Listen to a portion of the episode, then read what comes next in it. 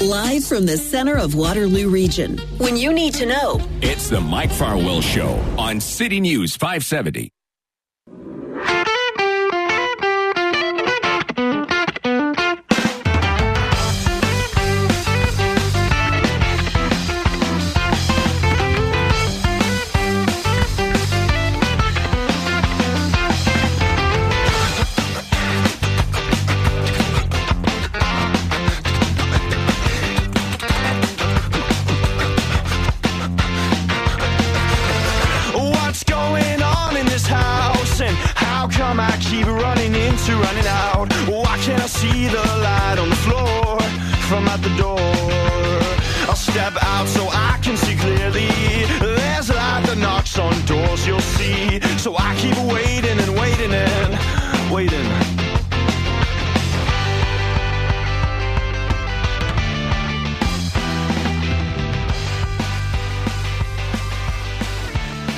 Feel like an old fashioned music DJ, which, you know, all things considered, on this very radio station is not entirely uncommon. You probably know, as well as I do, that a long time ago on these very airwaves, this radio station played music just like that. The old 570 chime, it's the same spot on the dial.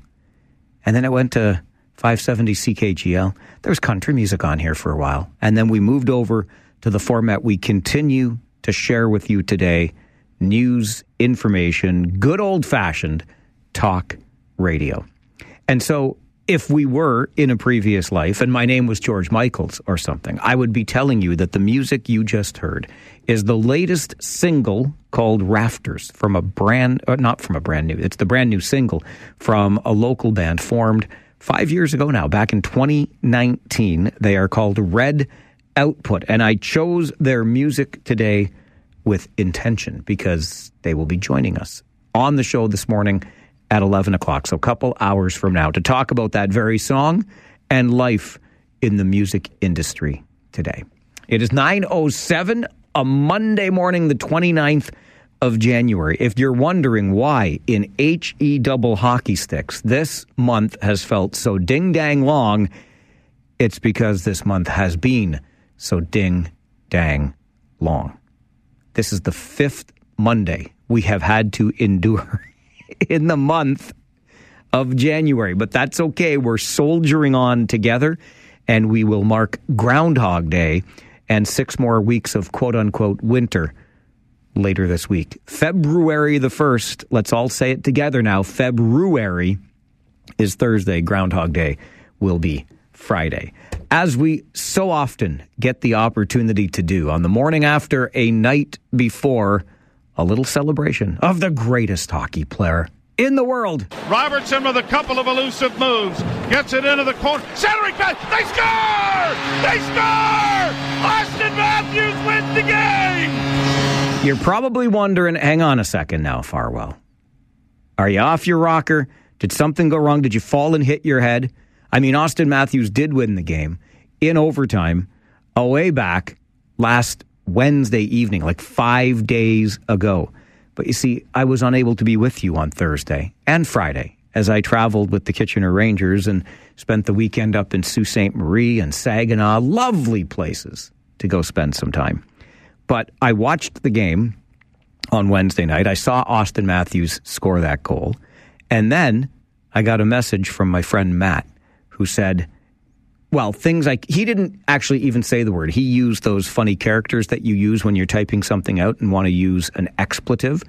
So his new phrase is not just AM on the AM in the AM, it's a freaking M on the AM in the AM because of that overtime winner, a one nothing victory for the Leafs away back then. And then while I was away on the weekend, They're playing around on the outside. No one down low yet. Centering pass. That didn't work. Matthews a drive. He scores! There's number 40. Five years in a row. And the Toronto Maple Leafs have a two goal lead. And the Toronto Maple Leafs won another game, and all of a sudden things seem just fine in Leafland. I got a message on Saturday from Kevin. Thank you, Kevin, who reminded me that we're going to need some AM on AM in the AM come Monday morning because of that. As it turned out, at the time of Kevin's message, I was in Saginaw watching the Kitchener Rangers, unfortunately, lose a game. But Kevin kept me up to date on the Leafs, and now we can play some AM on AM in the AM. 40 goals now. 40 goals now for Austin Matthews this season. And because Kevin's message came in while I was at a Kitchener Rangers game, I thought, you know what we should start doing? Let's see who scores more Austin Matthews or Carson Rehkopf. Carson Rehkopf has been a little quiet in the goal scoring department lately. He had back to back hat tricks, and now he's gone six games without a goal. Carson Rehkopf has 37 goals. Austin Matthews has 40. Hey, Carson, got to catch the greatest hockey player in the world. Let's go. Let's go, you Rangers. Let's go, you Carson Rehkopf. Let's go quickly to the phones and say good morning to Paul. Morning, Paul. Morning. How are you doing? Oh my goodness, I'm great. How are you doing? I'm doing good. It was good talking with you the other day. I enjoyed it as well. Yeah, listen, each morning I wake up and I flip the radio on and I listen. I, I want to know, has World War III started yet? This morning I flipped the radio on and find out that World War III is trending on uh, social media. The, uh, the other thing I want to know is what stupid things have the Liberals done over the weekend or overnight? And is uh, Jagmeet Singh going to withdraw support from uh, Liberal, uh, from uh, Justin Trudeau, and cause an election? Now, I'm still going with my bet. I'm still saying a spring election, and I I'm pretty confident in it because I know that locally here, the conservatives believe there's going to be a spring election because over a matter of days, they opened nominations, closed nominations, and yesterday I started getting all these phone calls and text messages. Apparently, the vote is coming up on Friday. Now, the vote to get a new candidate for the Conservative Party, to nominate the next candidate. Exactly. Yeah. Now, well, one of the phone calls that I got was from a, uh, a mutual friend who uh, wanted to know what rant and rave was because he wanted to call in and talk to you on rant and rave about this. The uh, so what we've done is we've gotten together this morning, and he wants to talk to you now. Even better. Say hello. Hey, Mike, how you doing? I'm doing great. How are you doing? Good, good. It's Sonny Atwell. Sonny, it's been so long, my friend. How the heck are you? I'm I, I'm doing great. I'm doing great. How are you? I'm also great. Thank you very much. well, like like, like Paul was saying, um, we got emails last night. He got phone calls. I was getting phone calls and text messages. Long story short, there's the the conservatives are having a nomination this Friday. Now, as you know, you're a political junkie like me. Every party has, well, most parties have nomination meetings to elect a local candidate to represent their party. And for grassroots members, that's basically the playoffs. I mean, election day is the Super Bowl. Um, but we're both scratching our heads. Why are they only giving the grassroots members of Cambridge five days notice of this nomination meeting?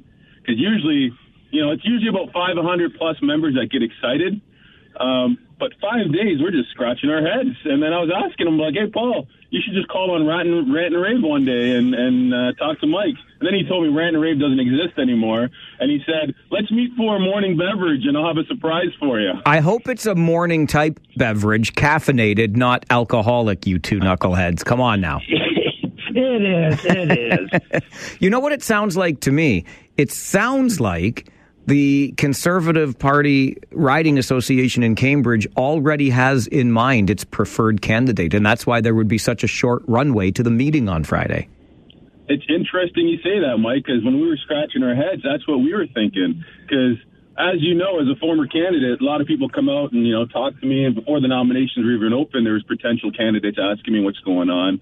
And about a month ago, I can tell you this: there were eventually four potential candidates, and I was just talking to one other candidate who has been approved. So there's two approved candidates, um, but the one just got approved a few days ago. So he didn't even have enough time with the membership list to go out and introduce himself. And now everyone's wondering, okay, what the heck's going on? Traditionally speaking, before they changed the rules, they give the the candidates about minimum 14 days to get their name out, knock on doors, email, call, and but what you just said is kind of like what me and me and Paul were talking. Like that, that, something seems fishy, and it's just it's unfortunate that the leadership team locally and HQ is doing this because that's that's kind of a slap in the face to grassroots members who pay their you know their their membership fee. It's uh, the reason they, they they buy membership cards is to vote for leadership, vote for for a local candidate. And the funny thing is, Mike, we haven't had a nomination meeting with a vote in almost five years, and now they're rushing it with five days. And on top of that, they sent the email out on a Sunday afternoon. I didn't even check my email. I was getting calls like Paul and text messages. It's just, you know, interesting. A lot of questions to, to be asked. And the answers that I've got from local people, it, it causes more questions. You know, Mike, the, the other thing is, uh, we we have approximately 900 card carrying members that are eligible eligible to vote, and normally for one of these things, we would have speeches uh, prior to the opening of the poll, and after the speeches, then people would uh, the polls would open up and people would be able to vote. Uh, normally, that would be done on a weekend. This time, those speeches are scheduled for three o'clock on a Friday afternoon. Okay, that's like the five o'clock news dump. Come on. Yeah, exactly. You know the. You know, if, if it was a liberal party, that'd be fine. But conservatives, uh, conservatives work for a living. Oh, okay. They're available. All right, gents, I gotta run. Uh, can, can I just add one thing? Sorry, just on a positive note, just for, for your grassroots members and people who, who are in Cambridge, so they do know if they didn't get the email.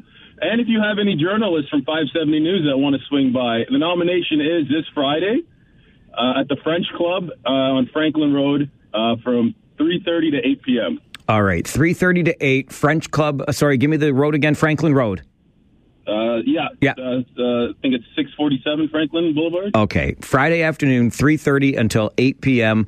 The nomination meeting for the Cambridge, uh, the Conservative riding in Cambridge, and we're going to have that happening on Friday. Very short runway. Sonny, Paul, really appreciate hearing from you. Thanks for being so engaged in your community.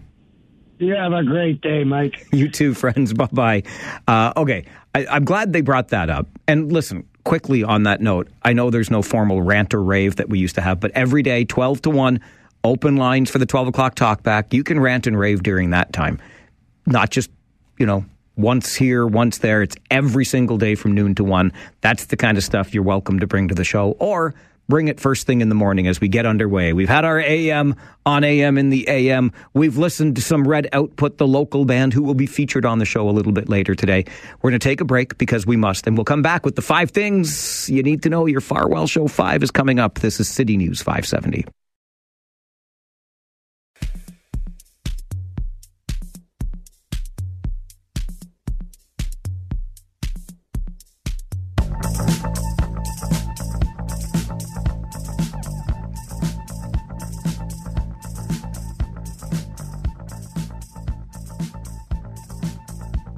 It is 921 on your Monday morning, this 29th of January. If you're wondering, by the way, are we the only place in this province without winter yet? The answer is no. I went as far north as the Ontario Hockey League would take me on the weekend. it was virtually identical weather up in Sault Ste. Marie and then across the Mackinac Bridge into Saginaw. We did not see a hint. I mean, there was some snow on the ground, but really not much different there than it is here. You can even see the pictures for yourself on our Facebook page, facebook.com slash the Mike Farwell Show, because as Paul Fixter and I, my broadcast partner, were out for a walk, we came by a really nice community rink in a park, an outdoor hockey rink, and it was more, well, if you've ever heard the phrase pond hockey, that's what you'd be playing on this rink because there was more water, it seemed, than ice.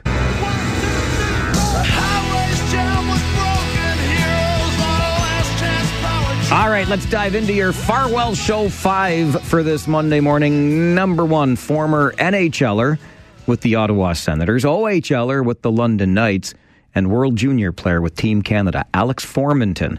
has turned himself in to London police as part of a sexual assault investigation dating back to 2018. Four other players from Canada's 2018 World Junior team are also expected to surrender this week, with London police anticipating holding a news conference next Monday. Number two, there's already been a news conference this morning hosted by Ontario's Minister of Public and Business Service Delivery to talk about those plans to move Service Ontario locations into big box stores. Todd McCarthy says this move is based on an already successful model. It's proven to be very successful in the communities where we've seen Canadian Tire, IDA, and uh, Home Hardware offer the Service Ontario products and service model. It's proven very successful, and we're simply adding to that. We're piloting Employment Ontario partnerships, public libraries, more First Nations partnerships, more municipal partnerships, depending on what works in the community. Number three on your Farwell Show 5 for this Monday morning leaders from across the political spectrum gathered yesterday to remember Ed Broadbent at a state funeral. The former federal NDP leader died January the 11th at the age of 87. Newly elected Premier of Manitoba, Wab Kinew, spoke at the funeral. Ed was a relentless force for good in our beloved Canada. He embodied this in the political victories that he helped to secure for Indigenous rights and environmental justice, for gender equity, and an undying passion for the blue collar. For Ed, it was always about fairness, honesty, and bringing Canadians together. Number four on your Farwell Show 5 for this Monday morning. Members of our Muslim community invited local leaders to a community breakfast yesterday in Waterloo to open a dialogue on Islamophobia and start talking about concrete ways to combat it. We'll be talking about that on our show this morning in just over 30 minutes' time. Just after the 10 o'clock news, uh, we'll talk about the seventh anniversary of the uh, killing at a Quebec mosque and find out how we're doing to counter Islamophobia in our community. And number five on your Farwell Show 5 this Monday morning, the matchup for Super Bowl LVIII. All right, Super Bowl 58. Uh, it's all set. It's going to feature the Kansas City Chiefs taking on the San Francisco 49ers. The Chiefs beat the Baltimore Ravens yesterday 17 to 10 while San Fran came from behind to top Detroit 34 to 31. We had some opportunities out there. Just got to take advantage of them. Can't turn the ball over. You know, fumble, interception, stuff like that. It's hard. You know, you feel like you get your heart ripped out. But I'm proud of that group, and I'll go anywhere with that group. That's Dan Campbell, the head coach of the Detroit Lions. Before that, quarterback of the Baltimore Ravens, Lamar Jackson, both on the wrong end of those scores yesterday. Chiefs Niners, couple weeks from now in Super Bowl 58. This is the Mike Farwell Show on City News 570.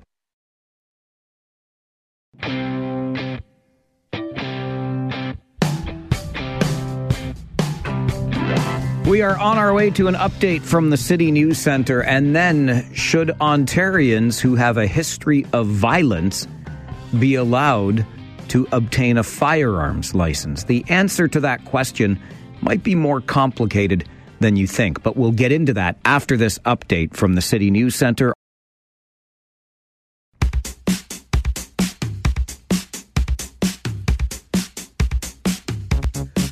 While I was away, it is not lost on me in keeping up with the news while I traveled with the Kitchener Rangers late last week and through the weekend that one of the big local crime stories was a murder and the investigation that is now underway. There was also a seizure of a firearm just yesterday by Waterloo Regional Police. And we talk about firearms on this show quite a bit. You know, I think how I feel about firearms legislation in this country. I think it is robust. I think it is adequate. I think we have a real problem with firearms being smuggled into our country that's one part of our problem. I also think we have a real problem with, for some reason, an inability to more seriously punish those who engage in crimes using firearms. That's part two, I believe, of our problem. There is a rather interesting question being asked, though, in light of a case here in Ontario where a man with a history of violence was still permitted to obtain a firearms license. And in case you can't tell where this is going, there was a tragic outcome in that case. So the question becomes should people in Ontario with a history of violence be allowed a gun license? AJ Somerset is the author of Arms, the Culture and Credo of the Gun, and he joins us to talk about it. And AJ, I know it's it's a big question, but can we just start with that? Should Ontarians with a history of violence be allowed a gun license, or is that just you know the history of violence making it a non-starter automatically? Well, generally, it should be an automatic non-starter. Um, I think that the only you know sort of exceptions that arise are kind of edge cases, um, and one example would be somebody who you know at 18 years old when they're still young and gormless, they uh, they get into a fight, and then you know 25 years later, they want to apply for a gun license and they've had a clean record since. You know, that's the kind of situation where you could say, yeah, their recent behavior is is more important than whatever they did at the age of 18. Um, and it was a you know fairly minor instance um, that occurred when they were 18. So, you know, that's kind of the, the edge case that we could look at. And the other thing is, what about people who live in remote communities and need firearms for sustenance? And then, you know, that becomes complicated as well. When you talk about recency, AJ, it, it does occur to me that federal legislation that the provinces are bound by allow a five year window to kind of look back at when you're considering issuing a gun license. Is that long enough? Is that recent enough? Well, they they did allow a five year window. Um, the the law previous to 2021 said uh, that they had to consider the last five years. Um, and now it says that they have to consider the entirety of your your life. Um, so that's a recent change. Uh, it came about in 2021. I'm not sure when it actually came into force. It was Bill C 71 that changed that. Okay. And then it makes me also wonder about the amount of discretion, if any, for example, a chief firearms officer may have in determining whether or not to issue a license. Is there too much discretion? Well, that's a bit of a mystery because we don't actually get to know exactly what their discretion is. But it certainly we see cases where it appears that their discretion has is either too broad or has been applied too broadly. And you know, one of the obvious cases of that is this Jeremy Pearson case, where somebody who had a history of, of violence, a conviction for forcible confinement, um, had been able to obtain a firearms license and then subsequently killed his ex girlfriend. Um, and there have been other cases as well. Another case, actually from British Columbia, not Ontario, um, is of a guy who had drug convictions and then was able to obtain a firearms license and use that firearms license to supply uh, firearms to gangs. So, you know, we can see examples where the discretion applied has gone very badly wrong um, which kind of does suggest that we should be looking more closely at what that discretion is. And and to that end, when you talk about the mystery that does exist in some of these cases, and bringing it back to Ontario with the Pearson case, there are uh, four others, uh, four other cases that media are trying to gain access to the records for, with reports suggesting that at least three of the four may have been cases where the individual issued the license had a history of violence, and and the government is withholding these documents at this point. And I wonder if that's not part of the problem here. If we don't know where things may have gone wrong, how can we possibly fix them? Well, yeah, that is the problem. And, you know, the police will say that, uh, you know, they don't want to give out information about this process because it's investigative techniques and, you know, people could then use that information to game the system. And I think that's true to an extent. Uh, but on the other hand, this kind of thing then becomes a shield against scrutiny, where the police have clearly made mistakes, and uh, we need to understand those mistakes so we can know if the policies in place are the right policies. I, I wonder if, and I don't want to diminish by any stretch the the tragedy of the Pearson case and others, for example, but I, I, I can't help but wonder in this if if there was a real problem with the system, wouldn't we be hearing about more cases like this? Well, I think that uh, you know overall we have to acknowledge that the system does work fairly well in Canada. You know, uh, and generally speaking, uh, firearms owners are law-abiding people.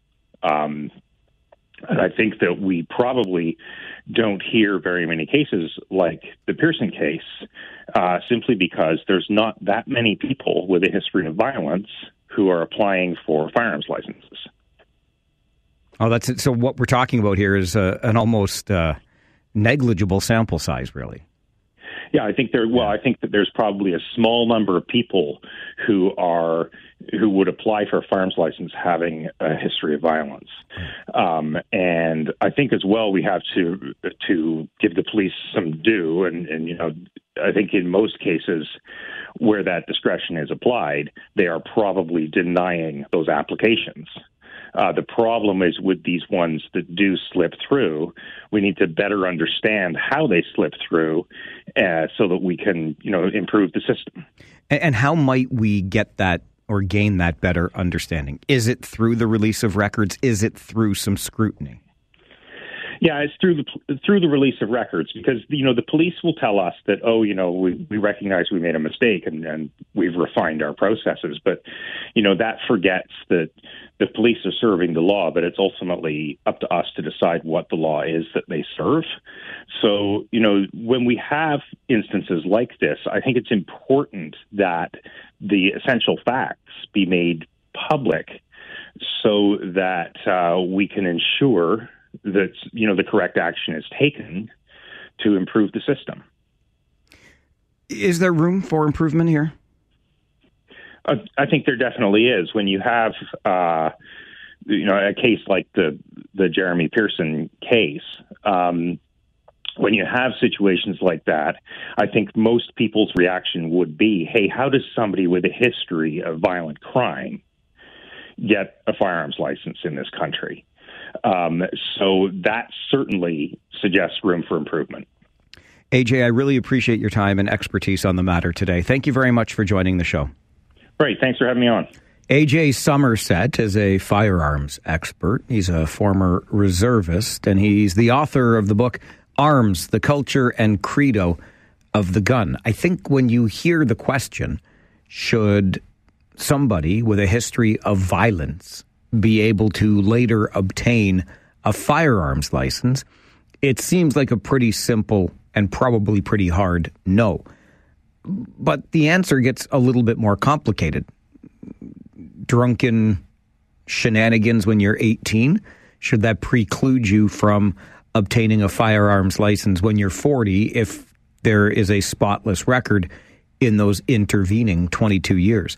And really, what we're getting at here is when we attempt to understand where and why and how things go wrong, why is some of that information that would help us with that understanding being kept hidden from us? It was a freedom of information request that even got us to the bottom of the Pearson case, for example. So, again, I think you can hear here how much more complicated the answer really becomes. How would you answer the question?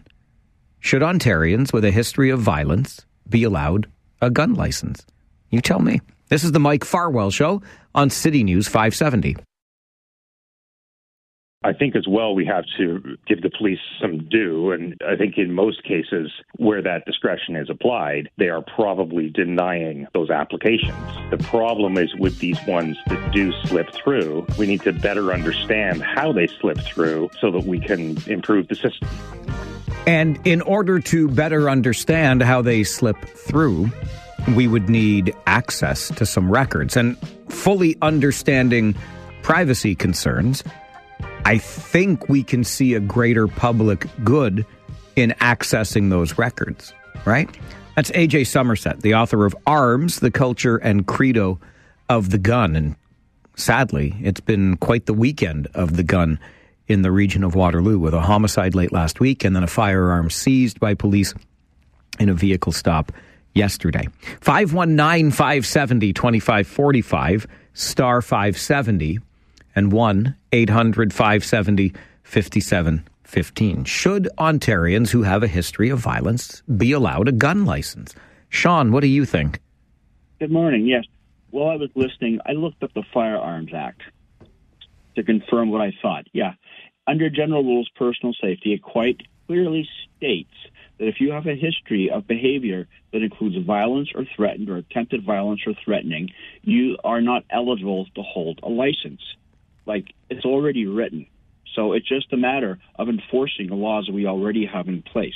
The person clearly should not have had the weapon. It also describes if you've been treated for mental illness, uh, being committed. There's all sorts of rules in here about mental stability, uh, threatening violence, attempting violence, or anything against any person. You just have to enforce the existing laws. You know, when you say it that way, Sean, it makes it sound, I mean, not to make too uh, glib a comparison here, but it sounds a lot like what we say when it comes to speeding, doesn't it? The posted speed limit's there. People just disobey it because the penalty for getting caught isn't stiff enough, or they just don't get well, caught.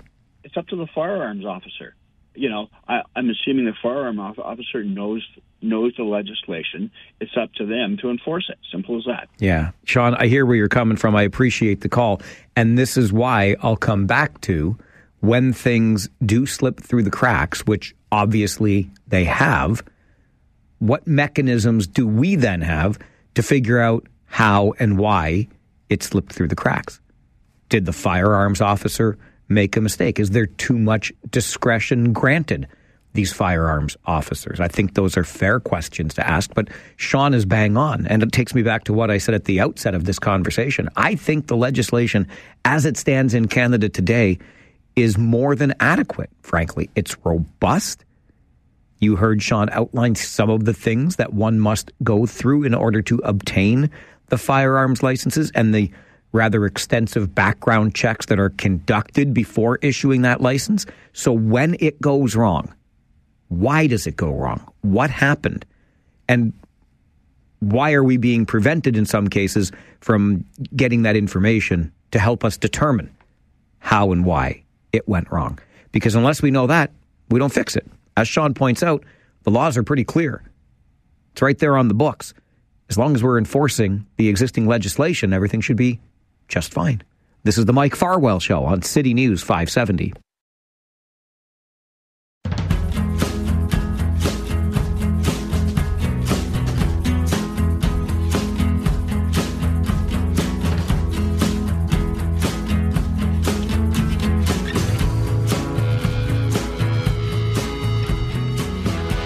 Little local music from Danny Michel as we welcome you back to the program we try to sneak that stuff in there, the local music, because we have a proud tradition of local artists who have gone on to great things, or they just continue doing great things right here in the region. And I point out Danny's song, not just because he and I went all through elementary and high school together, I promise, but I just point it out because, you know, we've got um, some Cheryl Lescom and some Steve Strongman and some other local artists as the music that we use coming back from commercial breaks here on the show. One of the little touches that we thought, you know, we're a Waterloo Region show. We're going to feature some Waterloo Region music from time to time. And on the show today, we're actually going to be meeting one of our newer local indie bands called Red Output, who just yesterday released their latest single. So they're going to join us in studio uh, just after the 11 o'clock news this morning. You'll learn more about how they got started, how it is in the music business today, and more about that new single called Rafters. Uh, at 11.30, it being Monday, David Drewe joins us for Drewe's Views. You'll get David's unique perspective on what's happening, particularly within federal politics. And I think David said he was going to be sticking around for a little bit longer today as well. So he'll be a part of our 12 o'clock talkback hour. Don't forget about that, of course, from 12 until 1. We open the phone lines so that you can have your say about the issues we talk about on the show or anything else that happens to be on your mind this Monday morning. We're also going to have a conversation just after 10:30, so half an hour from now, with a man that started a, a neighborhood community connector, let's say little club for his neighborhood so people could get to know one another better. Local businesses just within that neighborhood could grow, etc. Well, this idea has gone well beyond his neighborhood in Waterloo. So we'll hear about that just after the 1030 news. And following this update from the City News Center, today marks the National Day of Remembrance of the Quebec City mosque attack. What does that look like here in the region? We'll talk about it. Following this update from the City News Center with Mark Douglas.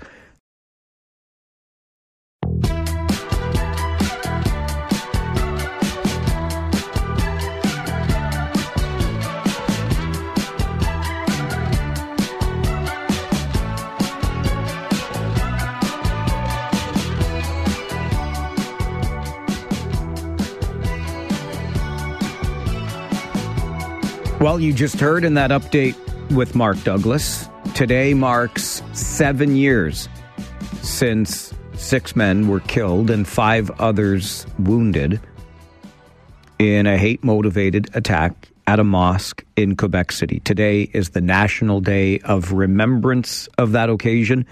Immigration Waterloo Region sharing on social media just moments ago. We come together in solidarity with those killed, those injured, and their communities, friends and family who have been affected. We must continue to honor the six people who lost their lives on this date and work as a community to end the problems of deep seated racism and Islamophobia. Fauzia Mazhar is the executive director of the Coalition of Muslim Women KW and joins me for a conversation. Fauzia, good morning. Good morning, Mike. How are you? I'm well, thank you. How are you? Um, good. Good. As good as we can be on this day. I, I, that's exactly what I was thinking when I asked, and and so I wonder, Fauzia, on this day, what are your reflections? How how do you feel seven years later? I think the pain and grief in the communities, as uh, we talk about, is still very much alive and then uh, uh, the everyday, uh, especially like you know more recent rise, spike in Islamophobia in general in Canada and in our communities, sort of deepens deepens deepens that pain, but also it reminds us that the need to build and strengthen our communities is greater than ever before. Our ability to empathize with the pain of our neighbors whoever our neighbor is, it's really important more than ever before that we understand the pain, whether it's stemming from the global turmoil itself because they have families and roots in the impacted area, or if the pain is stemming from um, the victimization of their communities uh, uh, in terms of hate and racism and Islamophobia and anti-Semitism. How do we build and strengthen our communities to work towards this end, Fauzia? I heard something very insightful yesterday. Yesterday, we had a breakfast with system leaders for members of Muslim community and various cultural communities within the local Muslim communities to come together with their system leaders and talk about their experiences, the real experiences with Islamophobia, anti-Arab, and anti-Palestinian racism. Um, and in the sharing moment, moment, there was one person who stood up and said that yes, we know that the government is helping with all of the security measures and things like that. Uh, they're asking us to build more fences and all that. But is it about building fences or building bridges? Is it about like you know the fear of our neighbors, or it's it's it's an opportunity for us to even be closer to our neighbors. So I think I think that's the answer to the question. We don't want to live in the fear of our neighbors. We want to have the global. We have to have the understanding that this global turmoil, the war right now in the Middle East, is impacting communities in many different ways, and the pain is maybe not stemming from the same sources, but the pain and the loss and the grief can have shared, uh, like, you know, can be shared, can be understand, can be empathized with. So the more we are able to uh, to understand our neighbors and build bridges, even at this difficult time, the better it will be. It's very difficult time, and especially for Canadian Muslim communities and, and the Canadian Jewish communities. I will talk more about the Canadian Muslims, of course, because of my connection is directly with uh, this community. So many of many of uh, the Canadian Muslims have roots, deep roots in the Middle East, and they're impacted directly by the current indiscriminate indiscriminate bombing on a larger scale. And then, so their families are there. They have their own traumas, displacement, and also now fear for their family members. And then on top of that, they're feeling unsafe to share their pain and grief because of the fear of reprisals. Um, not just like, not just, I wouldn't say uh, social reprisals, but also some criminal in nature because it's such an evolving conflict that we don't even know about the language. What is the right language to use? What's not the right language to use? And how is the language impacting different communities in our own, like, you know, larger community? And then discrimination, especially at workplace. So there is definitely, there are definitely fears of protection of the speech, a lot of other things. So a lot of fears on top of the trauma and and uh, the fear about losing their immediate family members. It's very very difficult time, very emotional, and uh, I hope that we come out of this better than ever before. But for now, being able to see hope is very is we are in in very dark moments. You mentioned Fauzia that event yesterday morning, and I did want to ask about that gathering and the community conversation that you tried to facilitate. What were you hoping would come of that? Building more trust between the communities and uh, the system. I think it's very important for the communities to feel that not only they can share their personal stories and experiences with system leaders, but also recommend the changes uh, they, that they would like to see or, or and also like being able to feel heard and seen it's very very important at this time. Um, and as i said before building trust that yes we can share and we can be heard and uh, the changes will come. The hope rebuilding of hope that things that, that things will change. What sorts of impacts uh, are being felt here within our Muslim community connected to the war in the Middle East that you've spoken of. How, how difficult is that making things here in the region? I think it's the same as in other parts of the country and in general in other parts of the world. So basically, as I said before, first, just sort of un- unfolding, seeing the the violence on a daily basis, uh, bombardment and killing, and uh, sort of like you know uh, universities and colleges and hospitals, and not being able further impacted uh, uh, people in that area, not being able to receive aid, for example, or not being able to come out of that uh, uh, war zone, basically, uh at this point. All of these things, um, and when you have families there it's double because now you don't know whether you will be able to hear from your family tonight or tomorrow night or today and things like that and also reliving the trauma. If you yourself is a displaced person because of war violence terrorism whatever then the feeling of the reliving the trauma all all all of that and then on top of that as i said before that really feeling fearful not being able to share uh, their pain or grief or frustrations, for example, openly. So there are people who are sharing this openly, but they're doing it with taking a lot of risks off. And they, we have heard many stories of people like, you know, let go of from their places of employment or uh, um, protesters, for example, met with some uh, uh, verbal like you know violence and also acts uh, sort of bordering on physical violence and at least threats of violence and things like that. So lots of different ways that the communities uh, community is impacted. But I think the most uh, the one that resonates with me a lot uh, is the, the, this feeling of like you know that that that fear that we have to protect ourselves by not sharing our pain and grief or not being able to otherwise we will lose job or social connections or uh, yeah like like reprisals in a school system for example Fauzia, it's always good to get your perspective on the show. Thank you for making time on this really important day. I appreciate it.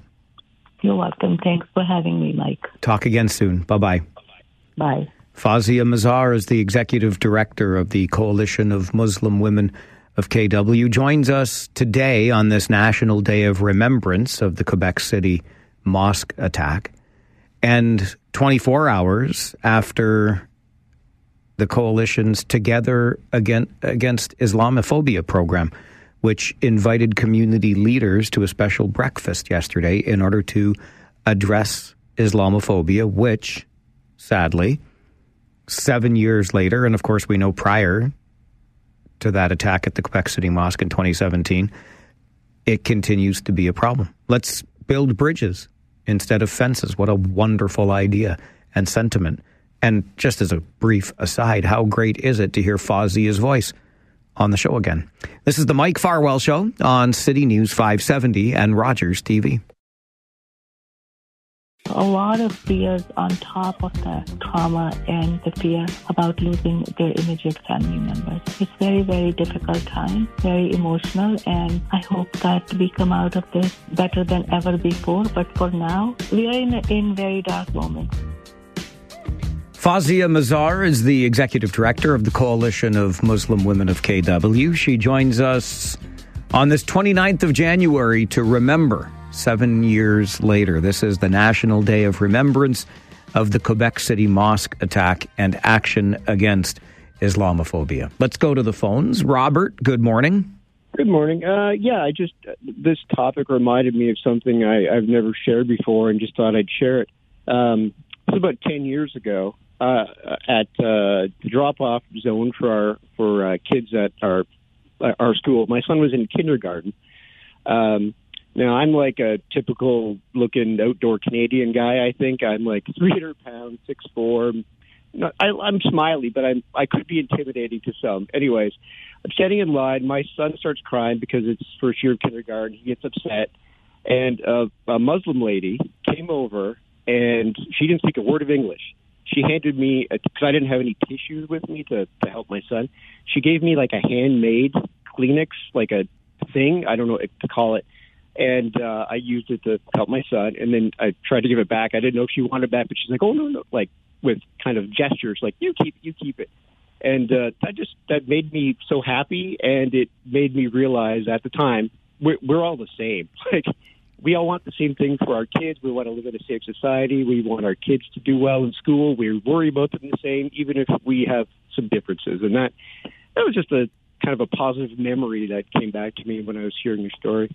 That's a great story. And, you know, it just makes me think of one of those things that Fozzie has said, which is let's build bridges, not fences. And the exchange of that handkerchief or whatever we're going to yeah. call it was a bit of a bridge being built there. It, it meant a lot to me at the time. And I just remembered that. That's all. Well, and the moral of the story, also, I guess, Robert, is to not be too intimidated by the 300 pound, six foot four outdoor Canadian looking dude. I am smiling, looking like I try to be. okay, you say that, but I don't know. I haven't met you yet. Well, I was the stay at home dad at the time, so it was mostly moms dropping off the kids, right? So I was like one of the only two dads there, so I always felt kind of awkward anyway. But yeah, I just, it was just a it just reminded me of that we, you know, we may look different on the outside, but we all want the same things. Like that's what I took out of it anyway. It's a great story and a great memory. Thanks for sharing it, Robert. I appreciate it. Bye. All right. Bye bye. I love the way that Robert just it, it goes beyond obviously the external and how many times do we have to say, oh, you know, you don't judge a book by its cover. But I really like the perspective of we all want the same things for our kids, right? We want them to be happy. We want them to remain healthy. We want them to feel secure and comfortable. We want, generally, a safe community. We want, I'm positive, we want good relationships with our neighbors, our coworkers, etc. Right? You don't have to go too far beneath the surface to find all of those commonalities. And what a nice memory and a good story to be able to share, brought upon by our conversation around a really difficult issue, that, of course, being the ongoing existence of Islamophobia, the challenges it creates in our communities. And a day after, our local coalition of Muslim women of KW hosted a community breakfast to spark some dialogue, we mark this National Day of Remembrance of the Quebec City mosque attack and action against Islamophobia. If only all of the actions were uh, as simple as the exchange of a handkerchief. This is the Mike Farwell Show on City News 570 and Rogers TV.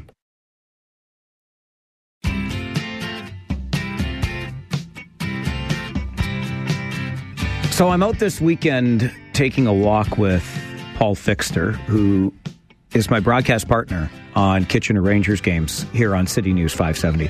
It's one of the things that we have taken to doing. I love that he's so into it.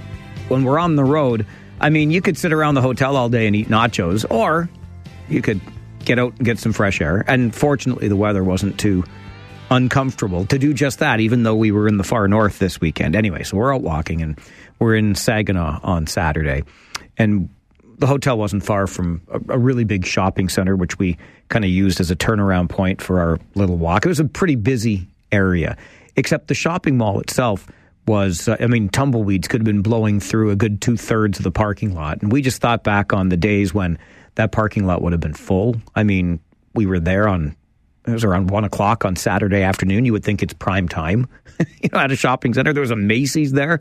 I love me some Macy's anyway, it was it looked to be really more of a dead zone than anything else, and so we just reflected on you know what malls used to be like and how full that parking lot could have been at a different time, and frankly, how now it looks like an awful waste of space. And then I caught last evening on the news a mall in Toronto is doing this, and I wonder if others will follow suit. Think of, for example, Frederick Mall in Kitchener which has that uh, electric go kart track, racetrack on the lower level. All of these different ideas that might not be typically associated with a mall. The story I saw in the news last night pickleball. It's pickleball in the mall, at least at one mall in Toronto. And I, I might, I'd be surprised if more malls don't follow suit because this is, as we know, one of the fastest growing sports anywhere. I still don't quite get it myself. I'm not a pickleballer, but hey, if you're into pickleball, one of the things we hear a lot about, not enough places to play. Maybe malls, which don't have the same retail component anymore, could be a solution to that. An update from the City News Center and then the little neighborhood connector that could, and it's getting a lot bigger. We'll talk about it coming up on the Mike Farwell Show. This is City News 570.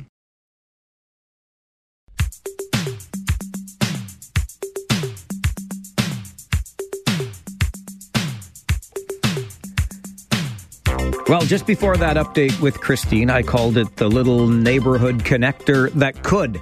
And I said it that way because I'm a fan, of course, of the children's book. Everybody, I think I can, I think I can. But this little neighborhood connector has grown and grown and continues to grow, celebrating its seventh anniversary with the big meeting tonight at where else? Morty's, but more on that in a moment. Uh, Jason Kipfer joins me in studio. Jason is the co founder and chair of Eastbridge Business Connections. But I think we should add to this, Jason, and so much more. nice to see you. Thanks for stopping by. Mike, thank you very much for welcoming me back. This is uh, an exciting opportunity for myself and our group and what we're doing, and it's really nice to see you in person again. How did this all get started for you? It started out as a simple Facebook post on our Eastbridge Neighborhood Association Facebook page. Really, just, uh, you know, I work from my office, my home office, like many others do and I wanted to stay connected with my local community. I have a long history having worked with the KW Chamber, with Todd and Ian and so forth over the years. And I put a, a post out on the neighborhood Facebook page to see if anybody wanted to connect over a beverage at a, at a local pub. and a dozen and a half people uh, agreed to uh, come out in the inclement weather we had, huge snowfall. We ended up at St. Louis Bar and Grill, and it was just a real casual um, get to know each other. And uh, it, it quickly snowballed into an activity that people wanted to participate in informally on a monthly or some kind of uh, recurring basis. So you've had a really busy year six, if you will, as you're moving in to celebrate the start of year seven. What's been going on the past 12 months? So the last time I was on your show was in December of 2022, and we were getting ready for our 2023 uh, uh, season or program year, if you will. And at the time, we had two chapters. Uh, we had the Lakeshore, we had the Eastbridge group, and we expanded to Lakeshore to have a Lakeshore Business Connections, and that was in 2019. Last year, we further expanded uh, to include Westmount, and we have a Westmount Business Connections we had uh, a great mother daughter combo, uh, who are probably the, the hardest working mother daughter combo I, I know out there, who've been coming to our meetups regularly and said, hey, you know what, we've moved to Westmount area. We would really like to do something uh, similar to this model in Westmount. And we kicked off their inaugural meetup at uh, what better place than the Westmount Golf and Country Club? Absolutely.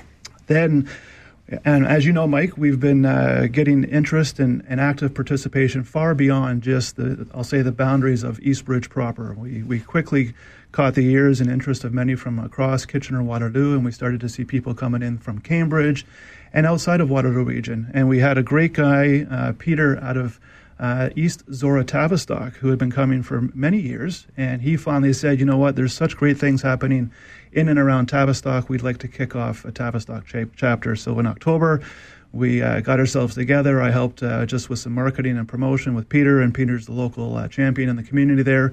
So we had a great uh, inaugural meetup in East Zorra Tavistock. And also in the process, we were getting ourselves organized to launch a Woolwich Business Connections to engage the residents and businesses within Elmira, St. Jacobs, Conestogo, and the Breslau area, which is what we're looking at for four meetup locations. And we're going to have our first um, meetup for Woolwich Business Connections next month at the Crow's Foot Smokehouse in Conestogo. Um, just as we were getting together uh, this morning here, or getting myself organized, I let you know that we're now expanding to Guelph as well. We had uh, we have a number of people that come in from the Guelph area, and one young man wanted to really bring the movement to the Guelph area, and I asked him how Guelph was organized, and he said it's kind of a North Guelph, South Guelph area, catchment area. We don't need these groups in every single neighborhood across every single city, and it was never the intention. But he said he would like to start a North Guelph chapter, kind of Stone Road and going north. So he called me Friday night and said, "Hey, we're locked and loaded March 5th for the uh, uh, Boston Pizza in North Guelph to uh, you know further expand this." And as you know, I have people from Cambridge, as well as a young man who relocated from the area who's been coming to our events for quite a number of years up to the Sudbury area, and he's kind of done a pivot in his career, looking for ways to uh, further brand himself and bring awareness uh, to what he does in the community, but also a very passionate community individual, and uh, asked me about some ideas about how far north I wanted to really bring this uh, grassroots initiative. So I'm having some conversations with him, and, and we'll see what happens. Did you ever imagine, Jason, from that Facebook post seven years ago, that we'd be here talking today about expansion, if you will, perhaps as far north as Sudbury? Uh, not not one iota, Mike. Um, it was really again just to have fun with, uh, have fun with, and connect with local residents.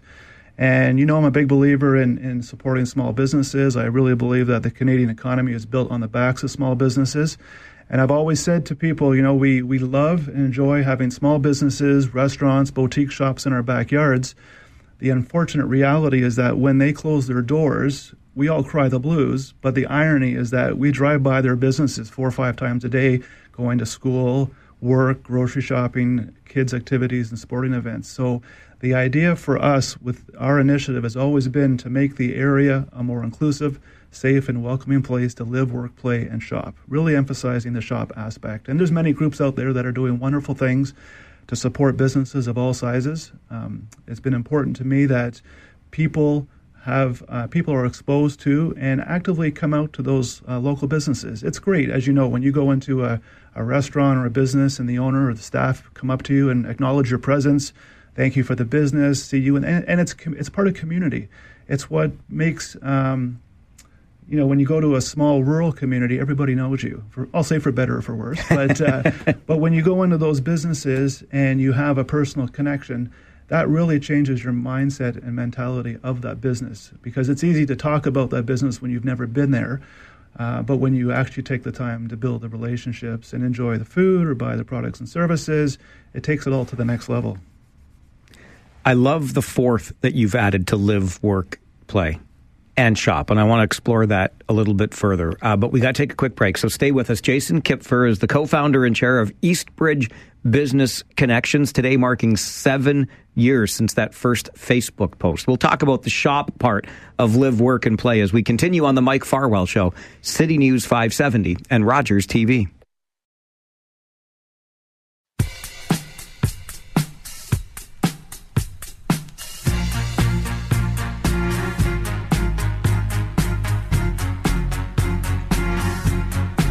Jason Kipfer is the co founder and chair of Eastbridge Business Connections, believes in living, working, playing in one's own community. And oh, yeah, don't forget the shopping part. And that's what I wanted to just touch on a little bit further here, Jason, because while this is a, an opportunity for business people to network, it's, it's not competitive per se. You're all collaborating to support one another and really emphasize that shopping piece of this. Absolutely, Mike. Thanks. Um, being uh, kind of, a, I'll say, a grassroots initiative that is really community oriented, um, I do I do promote ourselves as the region's largest and fastest growing community based networking group, and it's been important to me uh, from the from the career that I'm in that, that uh, local businesses are supported and they do play a vital role in community development, and and as I mentioned on the break, they are kind of the backbone of the Canadian economy. So creating an opportunity for business for individuals a not only to, to build and foster and strengthen their own relationships with the neighbors in their in their on their street in their neighborhood but they should be out connecting with local businesses and letting them know that they're appreciated for for where, for making that investment in the community and to support them. You know it's easy to pass by these businesses on the way to work school sporting events and so forth but when these businesses unfortunately close their doors, you know, there's a lot of chatter about it's unfortunate we lost this business. But the reality is we drive by these businesses three, four, five times a day and don't bat an eye. So I really challenge your listeners as they're coming home tonight or leaving to go to the grocery store to think about the businesses that exist between their house and their final destination and to go in and, and to make an introduction, to connect with the owner, to thank them for their investment in their community because, you know, they hire our children, they hire our neighbors, they procure locally, and what people often forget about is they support local uh, community initiatives and sporting events. You know, a lot of people come out to me and ask me about the success I've had in, in almost having 40 businesses uh, commit to being our annual meetup door prize sponsors and what, what's my magic trick to get these businesses to support. The irony is that I don't ask any of them. They see the value that I'm giving back to the community, and they ask me about creative ways that they can give back to what I'm doing the challenge is is to go into these businesses after COVID as they've emerged from COVID and now you know having many of them have had to make that tough decision about paying that CEBA loan back as well too. Going into this, these businesses and with their handout saying, "How can you support my kids' teams this year?" It's a valid ask and it's a worthy ask, but these people have no existing relationship with the businesses, and the businesses they struggled during the the, uh, the pandemic shutdown. So um, you really, you know, it does pay dividends to build relationships in your community with your neighbors and your businesses because there are business owners that are looking for creative opportunities to support really valuable initiatives in their backyards but they don't know who those people are, and they would like to do it with an existing relationship in place. So, again, challenging residents of our community to, to develop friendships with those local businesses.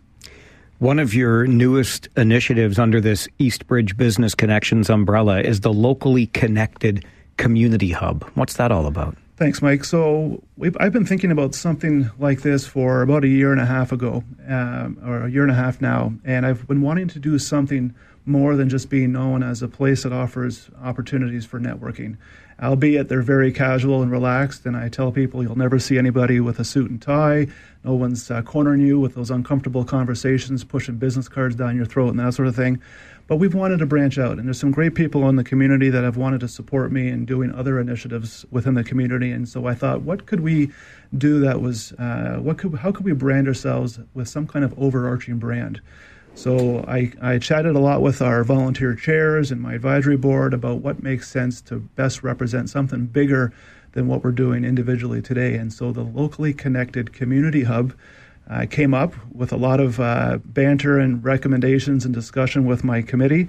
And luckily enough, I was able to secure the locallyconnected.ca domain name. So we have our website, which is uh, full, fully operational with lots of valuable information and great ways to register for our meetup. So this brand will allow us to look at uh, going further into community when I have um, additional volunteer support to make those types of things come to life.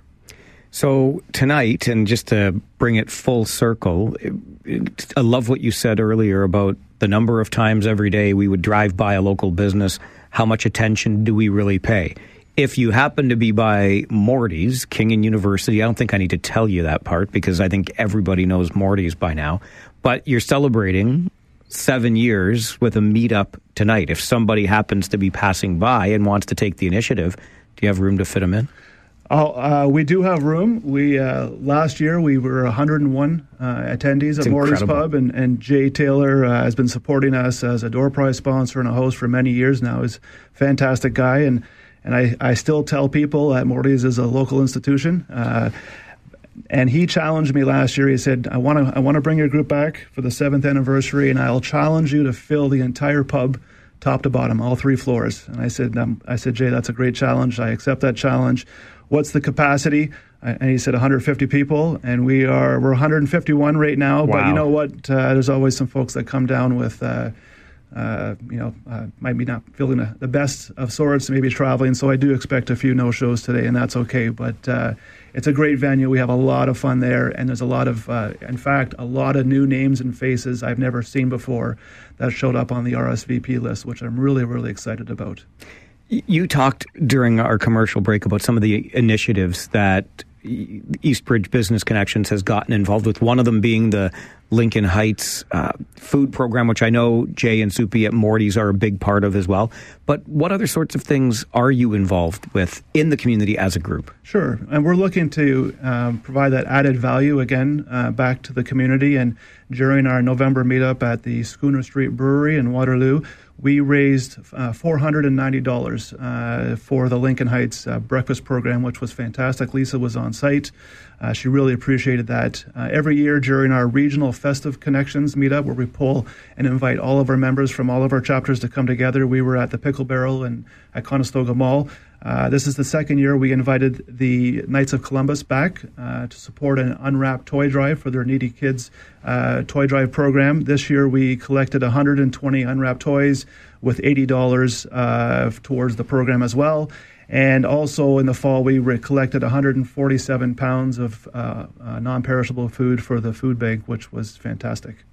Is locallyconnected.ca the best place to go online for information? Yes, it is. And we're on Facebook with all of our individual chapters as well. But uh, since I'm wearing my Eastbridge Business Connections hat today, you can certainly uh, look us up online through the Facebook as well.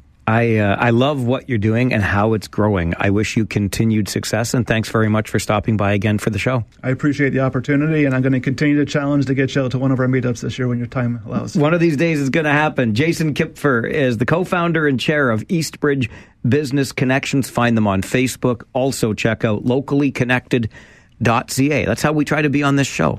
Connected locally. It's the Mike Farwell show on City News 570 and Rogers TV.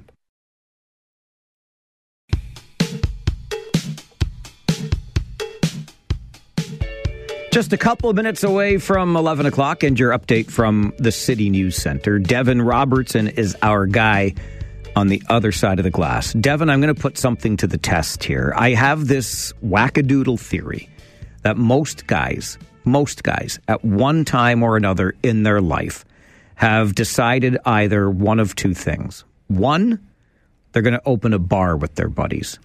Two, they're going to start a band with their buddies. Yep. Have either of these things occurred in your existence yet? I've definitely had the bar talk. Of course you have, Yeah, right? of course, absolutely. I've had the bar talk. I've had friends try and convince me to do the band talk. Okay. But I have no musical anything, really. I have headphones to listen to music. Sure. But uh, in regards to, you know, talent or ability or the knowledge of how to play an instrument, uh, let's use the word lacking. talent or ability? Have you ever heard the Beatles? I'm sorry, I shouldn't do that. I always pick on Beatles fans. I don't know why. I think I like my music a little more complex, but I'll just leave that over here before people really start hating on me. So I'm exactly the same. We've never taken the step, and I think it's getting too late now for me to take the step of the bar. But way back when, and I said when we started Southern Bug, the band, that I'm only participating in this if we play a gig somewhere. I don't care where, we just need to play a gig somewhere. Okay, yeah, something validated. Right. We never played a gig. We played in my basement a little bit, nonetheless. I bring this up because our next guest, uh, I better get his name right here. Ryan O'Donnell has actually taken that step. He started the band with his friends. It's called Red Output. And we'll meet Ryan and hear their latest single next. So much for Southern Bug, but Red Output. Indie rockers out of Kitchener join the Mike Farwell Show next. This is City News 570.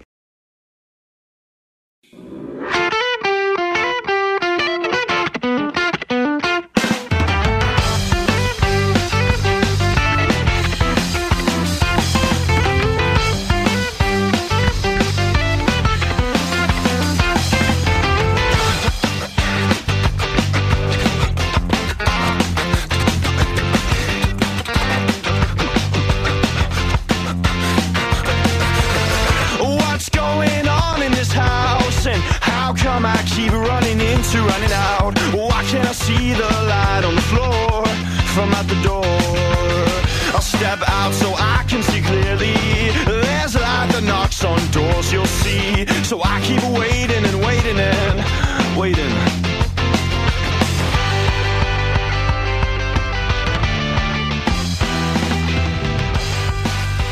little bit of local rock for you from Kitchener based band Red Output. What you're hearing is the latest single by the band. It's called Rafters, just released yesterday.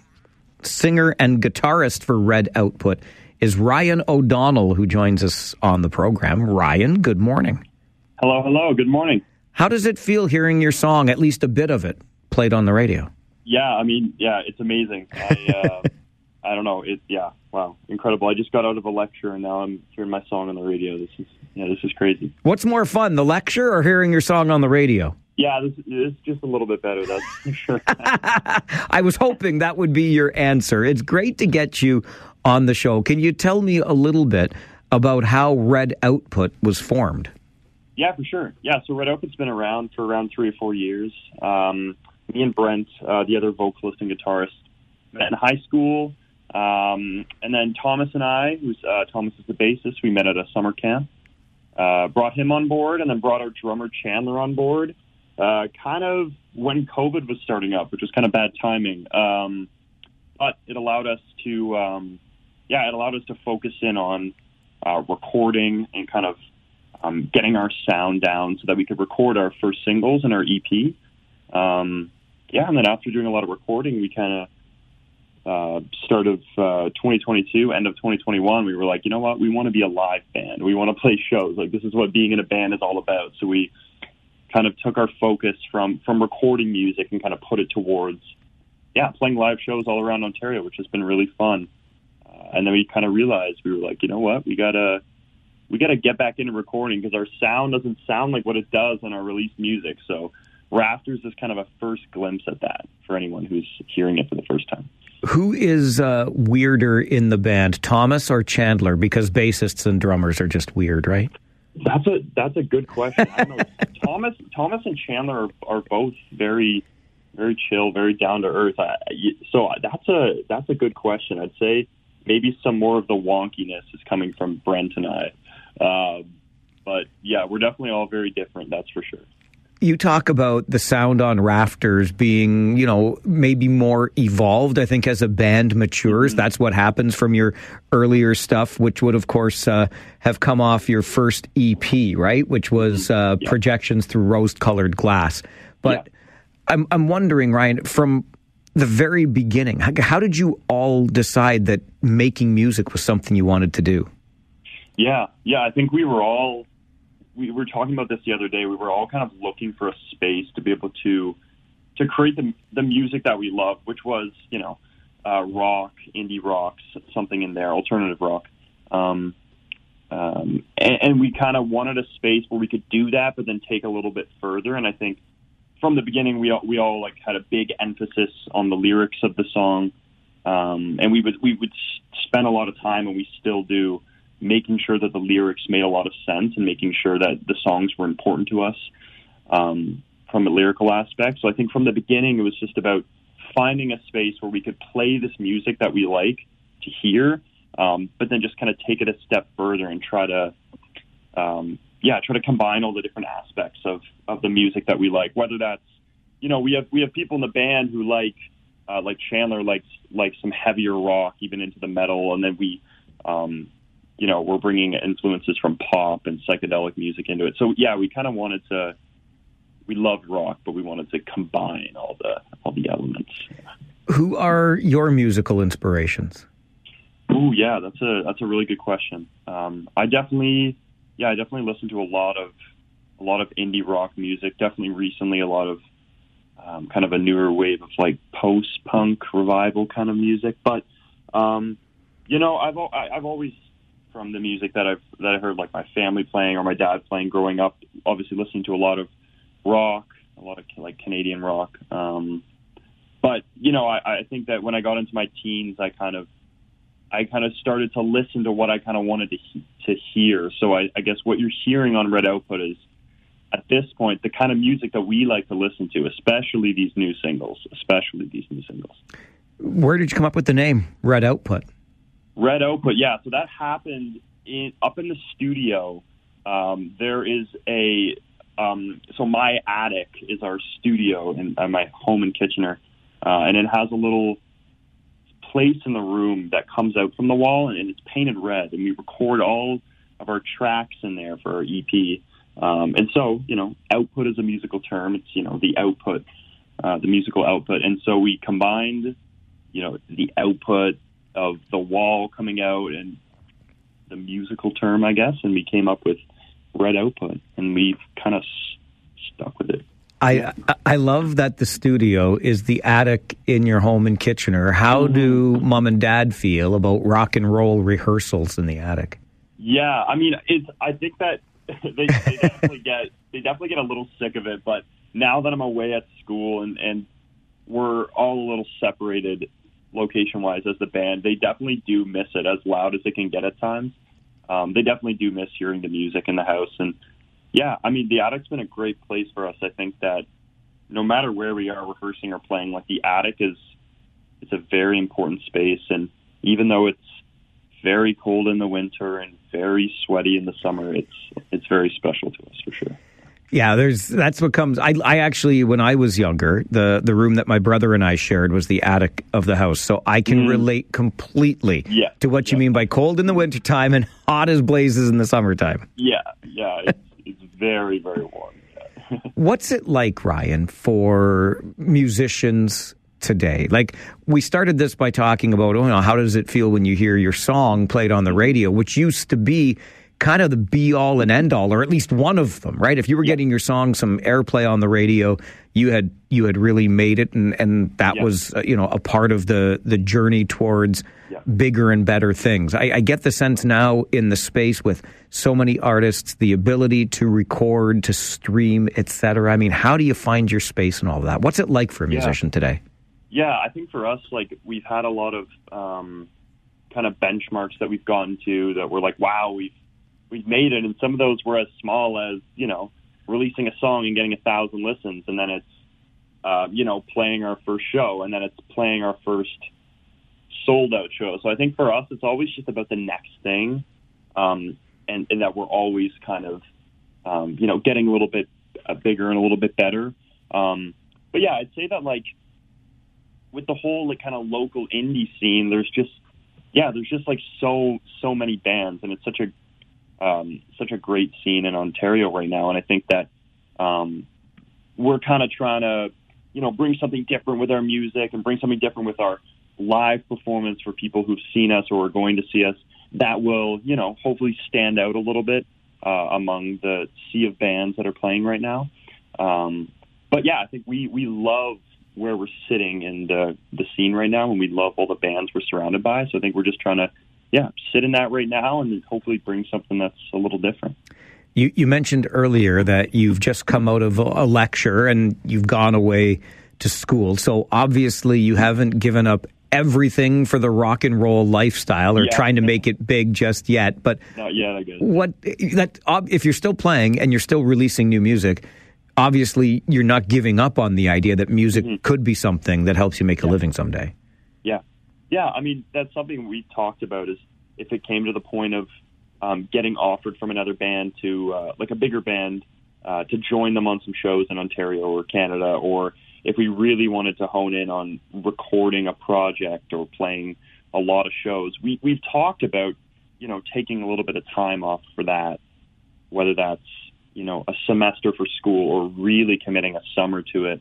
Um, but I think, yeah, I think going forward, we're just working as much as we can when we're apart, and then when we're together, just really going at it. And if something comes from that, then I think we're all ready to to give it what it's got. Yeah. Where can people find Red Outputs music, Ryan, or maybe even see you performing live sometime down the road? Yes, yeah, great question. So you can find us on all streaming platforms as well as all social media. Uh, we're definitely the most active on Instagram. Uh, so yeah, definitely go follow our Instagram, which is just Red Output. Um, you can also find all that info on redoutput.com. And on that website, you'll also be able to find uh, tickets to our next show, uh, which is uh, February 17th at the Hub in downtown Kitchener with Lost in Japan and Millhouse. Uh, and yeah, if you want some cheaper tickets, just send us a note on any platform, and we'll uh, we'll put your name down. Ryan, I love what you're doing and the passion behind it. Uh, keep up the great work, and I look forward to the next release and the next opportunity for us to see Red Output live. Thanks for being here today. Thanks so much, Mike. Appreciate it. Enjoy your day. Bye bye. You too. Bye bye. Ryan O'Donnell is a singer, guitarist with Red Output. They just released their latest single, which is called Rafters. It follows up on their debut EP, Through the Rose Colored Glass. And they got a song on there called uh, You Can Tell She's a Frog by Her Demeanor. I mean, how can you not be tempted by a song like that? I listened to most of it this morning, most of that original EP. Great stuff from a local indie rock band based in Kitchener. Who knows what's next for Red Output? Uh, what's next immediately for this program is a quick timeout. But when we come back, speaking of this community, and really any community, there's a, there's a there's a job that is being uh, people are turning their noses down or noses up to. Anyway, that, that's less attractive today than it has been in the past, and it, it's a job that makes me raise an eyebrow. I'm like, why wouldn't you want a job? But maybe that's my perspective as a slightly older individual. But younger people, it's getting tougher and tougher to attract them to this particular job. And I find that surprising. We'll, we'll talk about that next on the Mike Farwell Show. This is City News 570 and Rogers TV.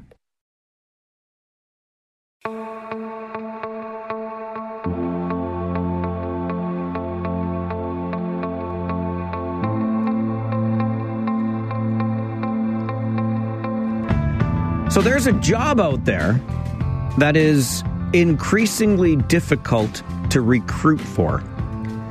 And from where I sit today, certainly after having spent several decades now in the job that I'm doing and have seen a bunch of other jobs evolve, been attracted to other jobs along the way. Sorry, current job. I did maybe at least have a wandering eye from time to time. But this comes out of the Rural Ontario Municipal Association conference last week. Uh, it's known as Roma here in the province. And, and the job that is being difficult to recruit for these days is a municipal job. It's hard to find city workers. Now, if you're anything like me, you raise your eyebrow because you think, uh, decent paying job. We know that public sector work tends to pay anywhere from 15 to 30% higher than private sector work, depending on which estimate you're leaning on that particular day. Not to mention the benefits, including pension plans. This OMERS pension plan is a pretty lucrative pension plan, takes pretty good care of you. And to me, again, as, as somebody in his 50s now, I think those are pretty darn good perks to have, right? A decent wage, good benefits, a pension, which you don't get in a whole lot of places these days, etc. Certainly not a pension as strong as the OMERS pension, but for whatever reason, it's more and more difficult to recruit for these jobs. Now, one of the issues, and this one absolutely has to be addressed, is the difficulty with which somebody who is working for a municipality, if they are being harassed by an elected member of the council of that municipality. I don't have to take you much further back than the city of Ottawa about 18 months or so ago. And it was pretty awful stuff that had been going on for considerable time. And the staffers, for love nor money, could not get rid of or do anything really about that counselor who was so far offside in so many ways. That's absolutely something that has to be addressed. But one of the other things that jumped out at me from the story is 20 somethings, they say, are not thinking about pensions. So, my appeal to you would be as parents, please talk to your 20 somethings about pensions and the value of them. I don't mean stay in a rotten job just because it has a pension. I don't mean that at all. But I just find it really interesting that well paying jobs with good benefits are difficult to attract for today. But what came out of the Rural Ontario Municipalities Association conference last week, meetings over a couple of days, is that it's all about the culture. It's all about, you know, forget what you're paying me and what the benefits are and the pension plan. What's the culture like within your organization? And what kind of lifestyle can I have around the schedule? Do you offer anything hybrid? These are the sorts of things that today's employee is looking for. So, Whereas an employee of my generation would be like, good pay, good benefits, solid pension, I'm in. Employees today are like, what's in it for me? What are the hours? Can I work from home? And by the way, is anybody going to harass me while I'm there? Should have been a good question, that last one, all around. But I found this interesting. It's tough to find people to work for the city. This is the Mike Farwell Show on City News 570 and Rogers TV. Just a little PS on that story I was telling you a moment ago, raised at the Rural Ontario Municipalities Association meetings last week, that it's difficult to find municipal workers. I have heard anecdotally, mind you, but from someone who would be in the know right here in this region, who said that their municipality was having serious conversations about increasing wages because it's almost merciless out there. If you're paying me $25 an hour to do the job, even though you have great benefits and a pension plan, but somebody across the street's going to pay me $25.75 to do the job, I'm going over there for the extra 75 cents an hour, even if it doesn't have the great benefits and the stable pension. Because again, going back to the story that I shared and why it's been difficult to recruit people to work for municipalities, 20 somethings aren't thinking about pensions. They just want what they can get now. And I'm not saying that with any kind of scorn in my voice. I, get it. You do you. Eh, from my perch at this stage of my career, trust me, kids, you want the pension. You want to find the stability, the decent wages, and the pension. But imagine now if you're that municipality that's already paying down the road for the benefits and the pensions, et cetera. Now you're going to pay more up front just to keep the people from going across the street for another 75 cents an hour. This is where we're at in the job market, at least the municipal job market. All right, time to get you an update from the City News Center, and then it's Monday. It's 1130. That means David Drewe joins us for Drewe's Views next on the Mike Farwell Show, City News 570, and Rogers TV. Has anybody heard from Crazy Dave? Has anybody heard from Crazy Dave? Has anybody heard from Crazy Dave? Now that cat couldn't spell to win a bet, but he carried this battered notebook full of his poetry. More soul per square word than the Lord's Prayer. He was the kind of guy that called a spade a shovel, and a violin a fiddle, and a lady ma'am. And I don't even know why I think of him now. Maybe because he never told me a lie he'd have to apologize for later because he'd speak to a guy straight, eyeball to bloodshot eyeball, like he'd never even had a secret. That's our man, David. As if it was, I mean, did Scott actually write that with you in mind? He wrote that long oh. before he wrote that go. long before he'd met me. Really? Yeah. It fits so well, though. Well, and that's why I picked it. and, and also just to, we occasionally get to give a shout out to Scott Wicken and, you know, hopefully somebody's going to go, that was pretty cool. I'm going to look that guy up and, oh, he happens to be somewhere and I'm going to go see it. Exactly. Very talented fellow, putting together the perfect intro, even though he didn't know he was at the time, for David Drewe, who joins us every Monday at 11.30 for Drewe's Views. David has founded Negotiating Change, Government Relations, Stakeholder Engagement Strategies. And, of course, David has spent considerable time in his professional life working in the offices, the hallowed halls of Parliament. Let's talk about that Emergencies Act that never had to be invoked, David Drewe. Of course, the feds are going to appeal, but the initial ruling, it's interesting, isn't it? It's very interesting. Um, I'm going to be a bit weird here, so I hope your listeners are going to indulge me. I really kind of wish that the feds wouldn't appeal. Because I think a tie game in a situation like this, to make the analogy, is the best we can hope for. Um, the Rouleau Commission came out and said, yeah, it was justified, but oh boy, it was an ugly situation. And it's like, you know, a 51 49 decision. And now this judge comes out and says, you know, I probably would have voted in favor of it at the time. In hindsight, it's a bad thing. Um, you know, nobody is sitting here saying there is an ironclad right or wrong. Everybody's looking at this as shades of gray. And let's say that this ruling stands. So what? Let's say this ruling is overturned. So what? It's not like anybody's going to be charged with anything. It's not like there's going to be any damages imposed. Um, at the time when we were talking about this, I felt like it was overreach. And me as an individual, I kind of really like this latest decision. It doesn't say the whole thing was bad. It singles out a couple things like, you know, having the bank start freezing bank accounts with any, without any clarity on whose bank accounts and what the thresholds are. That seemed like a little bit of overreach to me, and I wasn't sure how shutting down the dollars at that point was going to make a difference to clearing trucks out of Ottawa.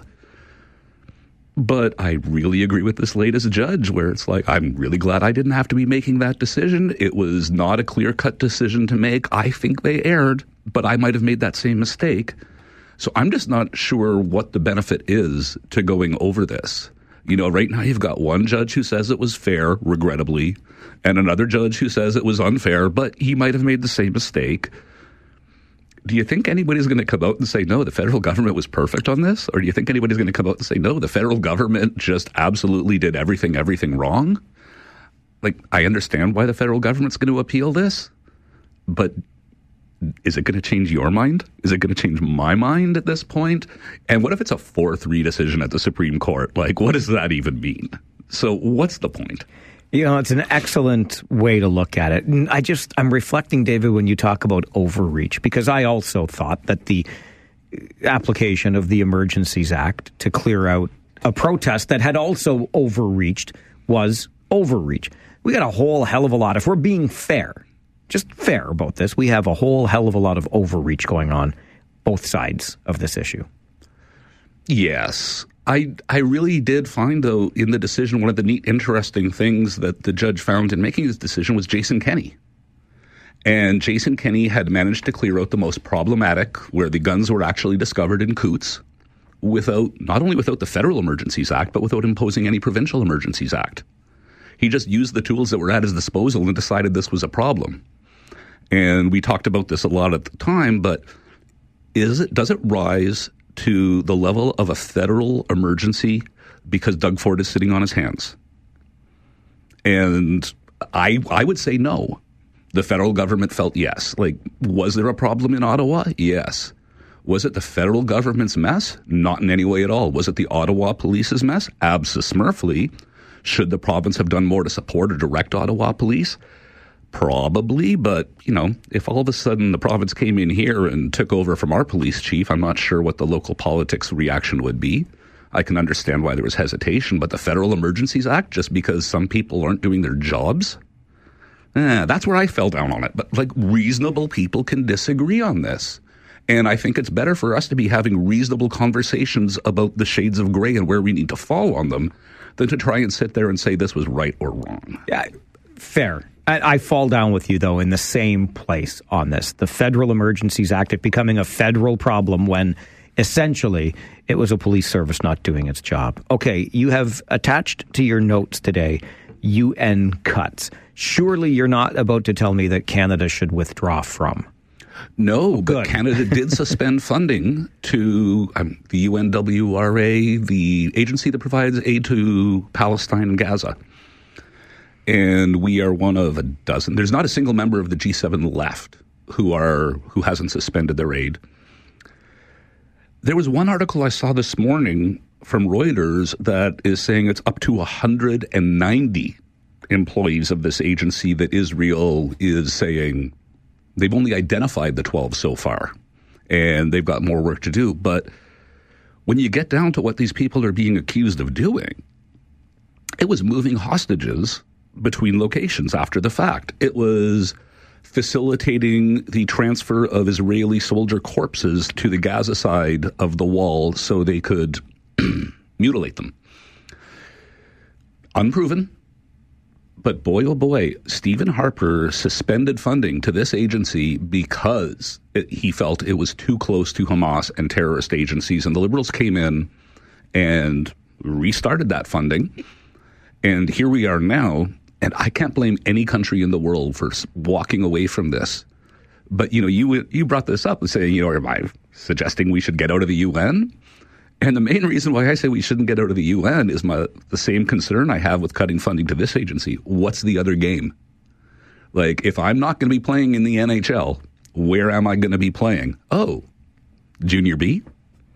Because what is there other than the UN as the and who is going to be helping Gaza if the UN can't get in there? It's it's really scary on all levels, but it's inevitable. Like if 12 people from any organization were found to be doing this, it might have even been a bigger stink. I like the analogy. If you're not playing in the NHL, where do you end up? All right, I saw some polling last night, and boy, oh boy, it must be a good day for Pierre Poilievre. We'll see. We'll talk about that. Plus, descent in the ranks with David Drewe as we continue Drewe's Views this Monday morning on City News 570 and Rogers TV. exactly. Star five seven.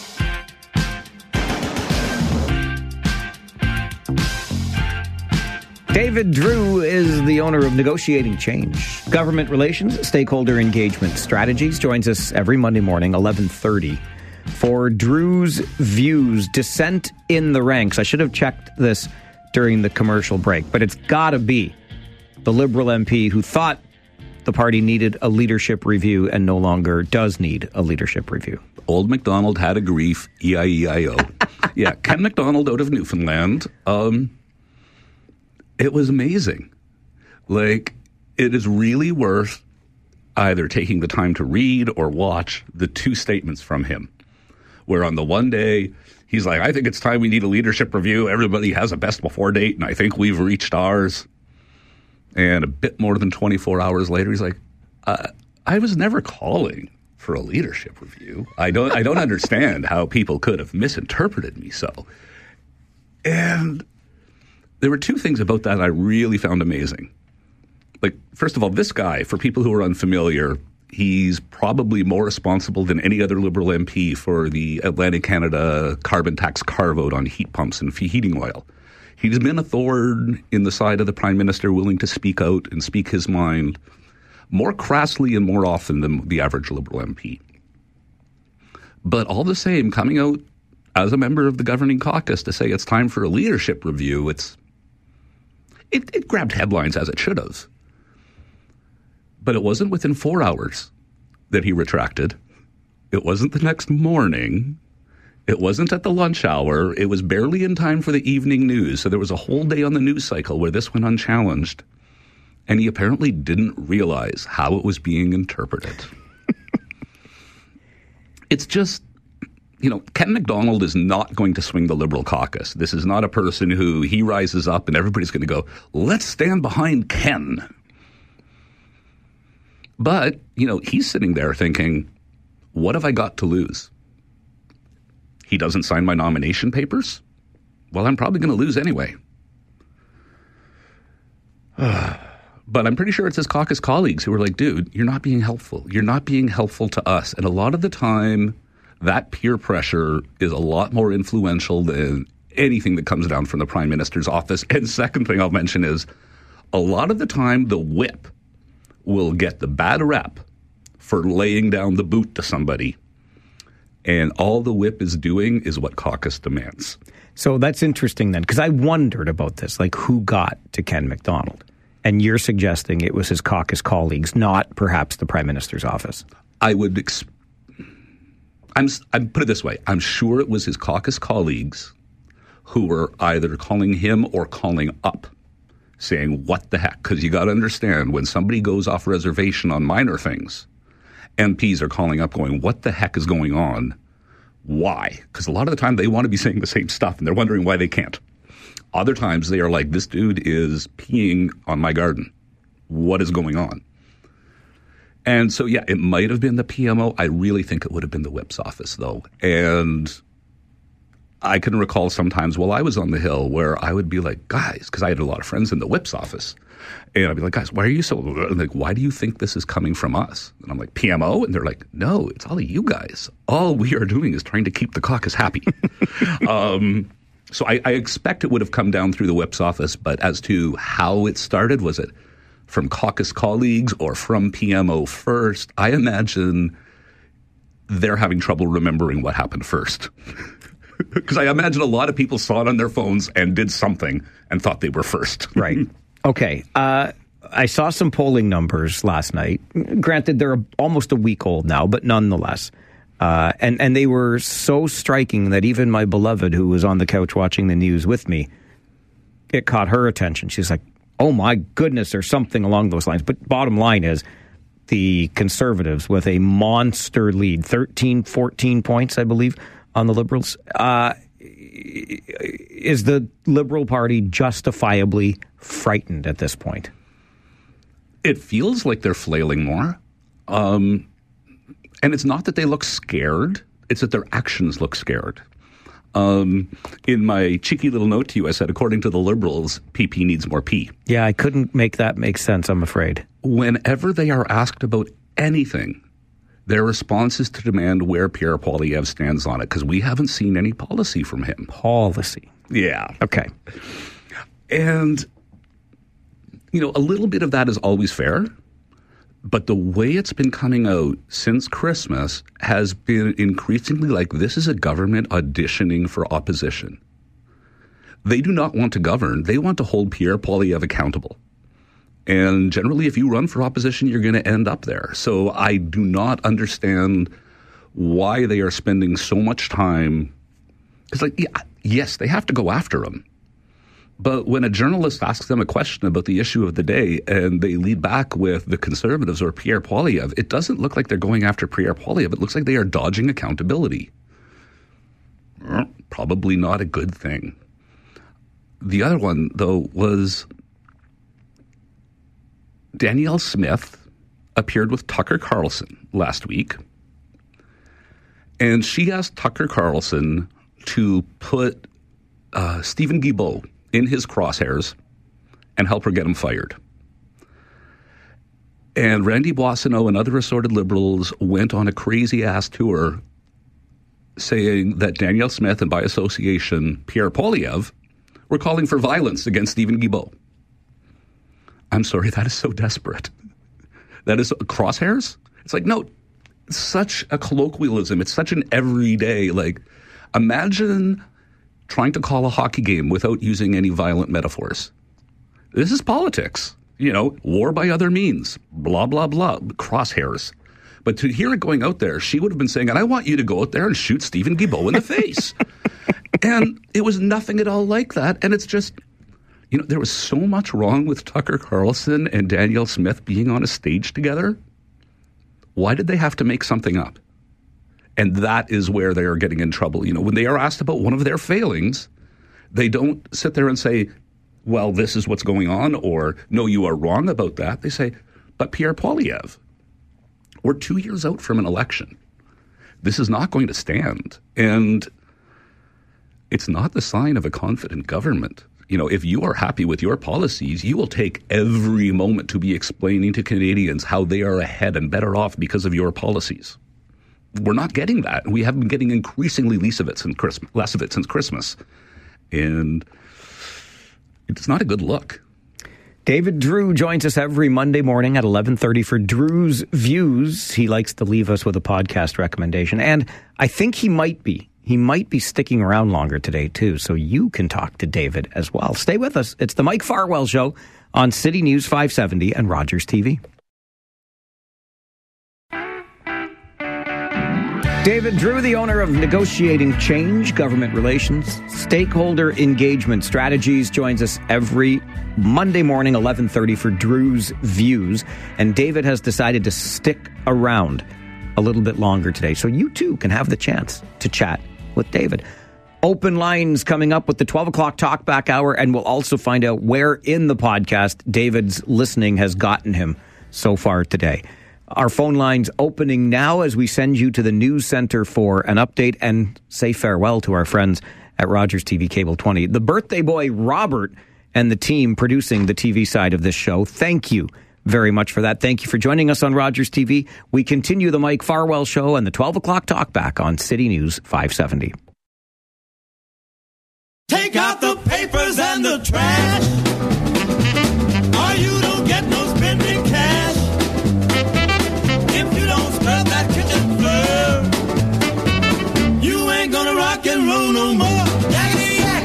Don't talk back. Just finish cleaning up your room. Let's see that dust fly with that broom. Get all that garbage out of sight. Or you don't go out Friday night. Yakety yak. Don't talk back. David Drewe and I were talking during one of our commercial breaks last half hour about music. And David is a self taught guitarist. Did you ever try learning yakety yak? No, no, no. It's all about fun, playing around the campfire, and I guess that one would be cool. Except the other thing you got to understand is I have smoker's lungs, so there's certain songs I just don't want to try singing because I don't have enough opportunity to breathe. I don't blame you, and that would certainly be one of them. Yakety yak is the way we start our 12 o'clock talk back hour. We do encourage you to actually talk back. Forget the don't talk back part. This is the talk back part of the show. 519 570 2545, star 570, and 1 800 570 5715. And David told me late last week that he would love to stay around for some extra time and fun with you on the program. So I'll just get right out of the way, put my feet up for a little bit, and you can converse with David. We'll see how weird that gets in the next little while. 519 570 2545, star 570 1 800 570 5715. We didn't quite, in the last half hour, get to talking about the podcast. You've only just begun, but I did tease it anyway, so we should close the loop on that. I was listening to Fred DeLorey's podcast, and the latest episode is called What the Heck Quebec? And he's got Dimitri Soudas as his guest. And people remember Dimitri Soudas as Harper's director of communications, press secretary, and then later left the party after helping his wife inappropriately in a nomination meeting. But for many years before he had those titles, he was Stephen Harper's advisor on Quebec. It's a fascinating listen to, that I'm not quite through, but one of the things I speculated about was Quebec has this tendency when it changes its mind and goes into a wave that it doesn't do that until seven days before the election. And if Quebec decides they want big change this election, that's not factored into the numbers yet. Pierre Poilievre is right now looking at Diefenbaker like numbers. And if Quebec decides to do a blue wave like it did the orange wave, oh boy, oh boy, that could be interestingly bad for the conservatives and the country. The other neat thing about it that I, they were explaining that I found fascinating was Pierre Poilievre is not doing the normal strategy that conservatives run in Quebec. Every conservative campaign I can remember has had a separate campaign for Quebec where they would focus on Quebec nationalist issues. Nobody cares about that in the rest of Canada. But he is totally bypassing those issues, and we are hearing by and large the same messaging in Quebec from Pierre Poilievre, targeting the same demographics in the same way as he is in the rest of Canada. And I didn't really appreciate that. But these two old campaigns are sitting there going, yeah, it's going to be interesting to see what happens. And I'm just sitting there, it's going to be interesting because guys have never tried running a unified message across the country. I kind of feel embarrassed now. What the heck, Quebec? I think we could ask that question every single day for a variety of reasons. Okay, let's go to the phones during our 12 o'clock talk back. And David, it's your lucky day because. Mary! Ma- See, I don't even need to be here. Hello, Mary. Hello, David. Have fun, you two. Oh, hi, David. Hey, Mary, how's your Monday? A lovely time that I got through. I love you. I'm going to tell my wife you said that. Oh, I'm far away. Uh, anyway, anyway, um, Andre gave you the um, the thumbs up to be the prime minister. Did you know that? Yeah, he called in last time I was here and he hmm. said he wanted me to be prime minister because of my honesty. And I told him that that would probably be the first thing I would have to give up in a successful run for prime minister. Anyway, I gave you the second vote. Well, I'm on my way to a majority. I can feel I can feel the wave. I wouldn't take that job for all the tea in China. Neither would I. Although to be to be fair though, I do not have kids. You don't? I do not, and so I think I would be a heads up on most of the other candidates that way because I would not have to worry about my kids being abused by the media and social media. Oh, oh, okay. Yeah, because the media is bad, Mary. Don't forget that. Well, no, I do know that. Okay, but I have 12 grandchildren, David. Twelve. Can you believe that? What kinds of policies would you, as prime minister, David, enact to help Mary's 12 grandchildren? Mary's also got three husbands, so remember that part. Not at the same time. Sorry, Oh, Mary. wow. Cut that out. Come on, that's a secret, Mike. and I'm, ha- I'm happy with most of them. The grandchildren or the husbands? The husband. Okay, good. Yes. Anyway, David, I just love your half hour. I will not miss it. I am on my exercise bike, losing weight, and I just I just really love your your answers and show. Very succinct, very uh, pointed, and oh, one thing I was going to say, I don't think um, the liberals should uh, uh, try and uh, whatever this emergency act. I think they're low enough in the polls that this will turn people even more against them. What do you think? Well, that, that's just it. I really don't think that anybody's going to pay attention. Really? Yeah, like they're going to file an appeal to the Supreme Court, let's say, or they probably have to go through a couple other levels unless they force it to the Supreme Court early, which I would hope they do if they're going to appeal at all. But, you know, we weren't following the court case that we just got the ruling on until it came out. The next court case, how long will it be till that ruling comes out? A couple of years? Mm. And then and then the horse is out of the out of the barn, Yeah, and also up the road. I don't think anybody's mind changed over this past week's ruling. I don't think anybody's mind changed over the Rouleau Commission ruling either. So I just don't see anybody, part of my language, giving a rat's ass about this. Well, I just think it. It. Well, why don't you just leave it? Leave it. What's going to change? Uh, I think it'll uh, uh, produce a lot of negativity towards the liberals, and they have got enough of that. I agree. I don't think they are going to gain any votes back by doing this. But you got to remember, they always call themselves the party of the charter. So they really, as a legacy, do not want to be seen as the party that violated the charter. Mm. Okay. All right, David. You have a great day. You too. Nice speaking to you, and we shall we shall talk again Hope so. some sunny day. Thanks, Mary. Mary always riding the exercise bike, trying to lose weight. If she loses any more weight, she's going to disappear on us. Mary, you look great. We love hearing from you. And David, just so you know, even if you say pardon my French before saying rat's ass, you still shouldn't say rat's ass on the radio. I should not say rat's ass on the radio. Thank you. and even or if I say say pardon my French, I shouldn't say rat's ass on the radio. I, I can't believe I'm about to say this, but Kyle, please help us out here. well, I'm only running on an hour of sleep, so good luck. Okay. Like literally. Um, but anyways, I was gonna, I was, I, David, it's, it's nice not having kids, eh? Because I could actually run on an hour of sleep and still work today. Well, uh, wait a minute. Are you operating heavy machinery? I'm a little bit concerned all of a sudden. Yeah, my fingers to the keyboard on the ca- on computer all day. That's my heavy machine. Okay, so you're not driving today. Good. No, I got. I'm actually dispatching today, so I'm actually dispatching all my drivers on where to go. Beautiful. I'm still in my pajamas. so, anyways, no, I think I think David. I think if you're going to run for prime minister, you know what? I think that because Ashley and I we love kids, but we can't have kids. So, is there any way you could like put like a vacation tax-free savings account for us, us, us single folks that just want to go and enjoy life? Can you do that? For us? Wait, what? Wait, what? Okay, hang Yeah, on. I want- Is this a third vote, by the way, for David as prime minister? Let's start. Yeah, th- yeah, yeah. okay. So, so, so, the, so, so former Soviet Union or communist countries, they used to have a tax on people that couldn't have kids. Well, why? Why? I think you should not tax the people that shouldn't have kids and actually give us more money because we're saving the problem. We're saving the country money. We are really, if you think about it. Well, except the people like you and I who have no kids are the reason we have to import so many immigrants just to keep our economy going. So it's it's, it's a bit of a double edged sword there. Um, but I really thought you would have wanted an answer to your question before you decided you were going to vote for me. So I'm just going to say nothing and keep the vote. Hey, anything's better than Trudeau, so I'll take you anytime. Thanks a lot, guys. Have a good day. Thanks, Kyle. too, sir. Appreciate it. I love it. A tax-free savings account for a vacation. It's just called a tax-free savings account.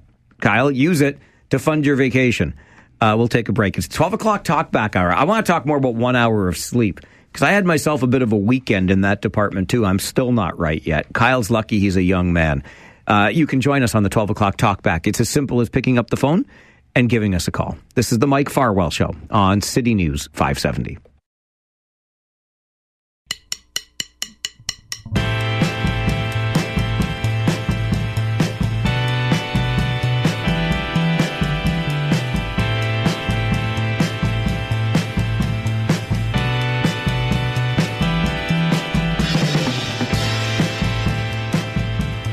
Every single day on this program, we open up the phone lines between noon and 1 for the 12 o'clock talkback. I got a call right at the beginning of the show today from my friends Paul and Sonny. And Sonny wanted to call in for rant or rave, which is no longer a thing, although you could just call this hour every day rant or rave. It doesn't matter to me what you call it. The bottom line is we took all of the different opportunities all week long to call into the show with open lines and we put them in one place so you knew every single day where you had to go and when you had the opportunity. So this is the place to be and this is the time for you to give us a call and let us know what's on your mind. 519 570 2545 star 570 and 1 800 570 5715.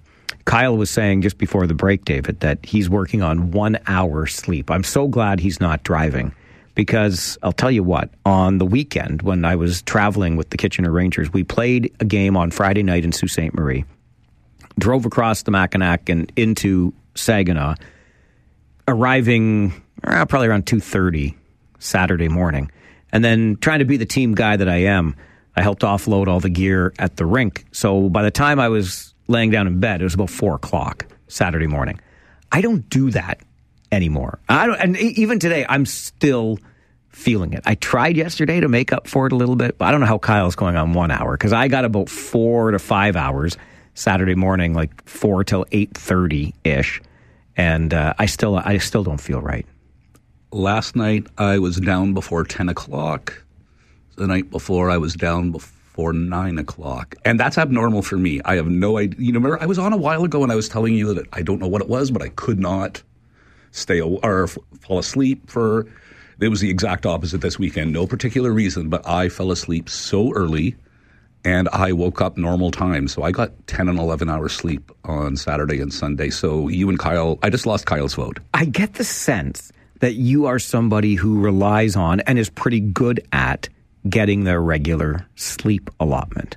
Oh gosh, no. Not at all, eh? No, I am all over the map. I have trouble sleeping. Um, so what I do is I turn the screen off on the TV and I just leave the sound going.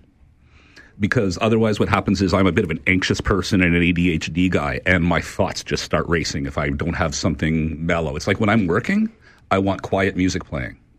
And then I can work for hours at a time with that very mild distraction. if I turn that off after about five or 10 minutes, it's like I'm squirrely, I need a break. I'm squirrely, I need a break.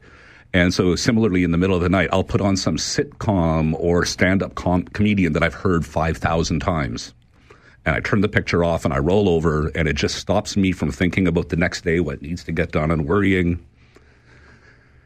So, yeah, I have trouble with sleep usually. Interesting. I, I know now, like, the older I get, the harder it is to recover from. And I don't stay up till four o'clock in the morning regularly by any stretch, but the fact that it's Monday, you know, 48 hours later, I'm still not back to normal. I cannot recall the last time I was up till four in the morning where I didn't just push through and do the sunrise. Yeah, I was tempted, but uh, then I would have, I don't know. I still had to broadcast the game later that night. All right. I want going back to that call I got from Paul and Sonny at the beginning of the show. You might find this interesting, David. They are card carrying members of the Conservative Party, actively involved in the Cambridge Riding Association, and rather upset today because it's Monday and they've just learned that their nomination meeting for the candidate to represent Cambridge in the next federal election is going to be on Friday, four days from now. I said, boy, that doesn't sound like a lot of runway. Usually, these opportunities provide a greater length of time for people to build support, make their case to be the nominee, etc. Does it strike you as a little bit odd too? Yeah, it feels like there's something missing from that story. Um, but it's possible. Um, boy, oh boy, though, like Cambridge is one of those ridings that is a friendly bellwether for the conservatives. Like, you know, Gary Goodyear won the election before in Cambridge, the election before Harold Albrecht won in Kitchener Conestoga. You know, it was there first. So w- who are they putting in there, or That's who are they worried? Like, you know, is there another Cara Helios putting their name forward for the nomination? They're like, just let's avoid those headlines and get somebody in there quick. I, think they have a somebody already. That's my sense. I, I that generally would be the sense. I'm just. It's been a while since I had to worry about a nomination race with all of that, but I do recall there being windows of this happens for 14 days minimum, and then memberships are cut off, and then and then. But it's nominations can be weird. Um, there's a lot of ways to put your finger on the scales in bad ways. So can nominees. Anyway, uh, Paul also thinks there's going to be a spring election. I think he's out to lunch Well, on that one. The argument for the spring election is there because I think it's April when the new seating, the new seat allocations come in, and there's five more seats that are unfriendly to the Liberals. But that only matters in a close election. Exactly. So- They're not close enough right now to even uh, make a chan- uh, make a stab at it. But okay, uh, Joe is on the line. I, I want to hear you and Joe have a conversation because I think it'll be entertaining as heck. But we got to take a quick break. David Drewe is hanging around for a bit longer on our 12 o'clock talk back. Be like Joe and give us a call, and we'll have the conversation next on the Mike Farwell Show. This is City News 570. All right, I am painfully close to news time, like 30 seconds to news time, but I don't want to miss this opportunity for Joe and David Drewe to be a part of the 12 o'clock talk back today. Joseph, good afternoon. Hey, hi Mike, how Hi. you doing? Good. I just got back from Florida, man, and uh, let me tell you something. It is a different world down there. I'm holy crap. I want to ask Dave, how do you feel about Trump uh, winning the GOP again? Like nothing sticks to this guy, and I just feel like if you can't beat him, join him because it's just inevitable. He's going to win again. I'm going to win more money when I win all, those bets again. What do you think of him uh, taking over as the GO- GOP and being the next president again? I am willing to put money down that he will be the next GOP nominee. Um, there's just no credible path for anyone else at this point, short of him actually being disbarred from running for one of the many, many, many indictments against him. As for the presidency, I'm not ready to call that one at all yet. There are a lot of signs that bother me that say Donald Trump does have the wind in his sails right now in ways that make me a little bit afraid. But there's still a lot of time left, and Joe Biden does have the power of incumbency, so there's a bit of advantage there. in terms of looking at him as inevitable and going along with it, I I don't want to God win this argument, but I think the Weimar Republic would have some things to say about that if they were still around. and that is that. All right. Uh, be a part of the 12 o'clock talkback hour by giving us a call at 519 570 2545, star 570, and 1 800 570 5715. Thanks for sticking around today. It's nice to have you. Thanks for having me. An update from the City News Center, and we continue taking your calls on the 12 o'clock talkback. It's the Mike Farwell Show on City News 570.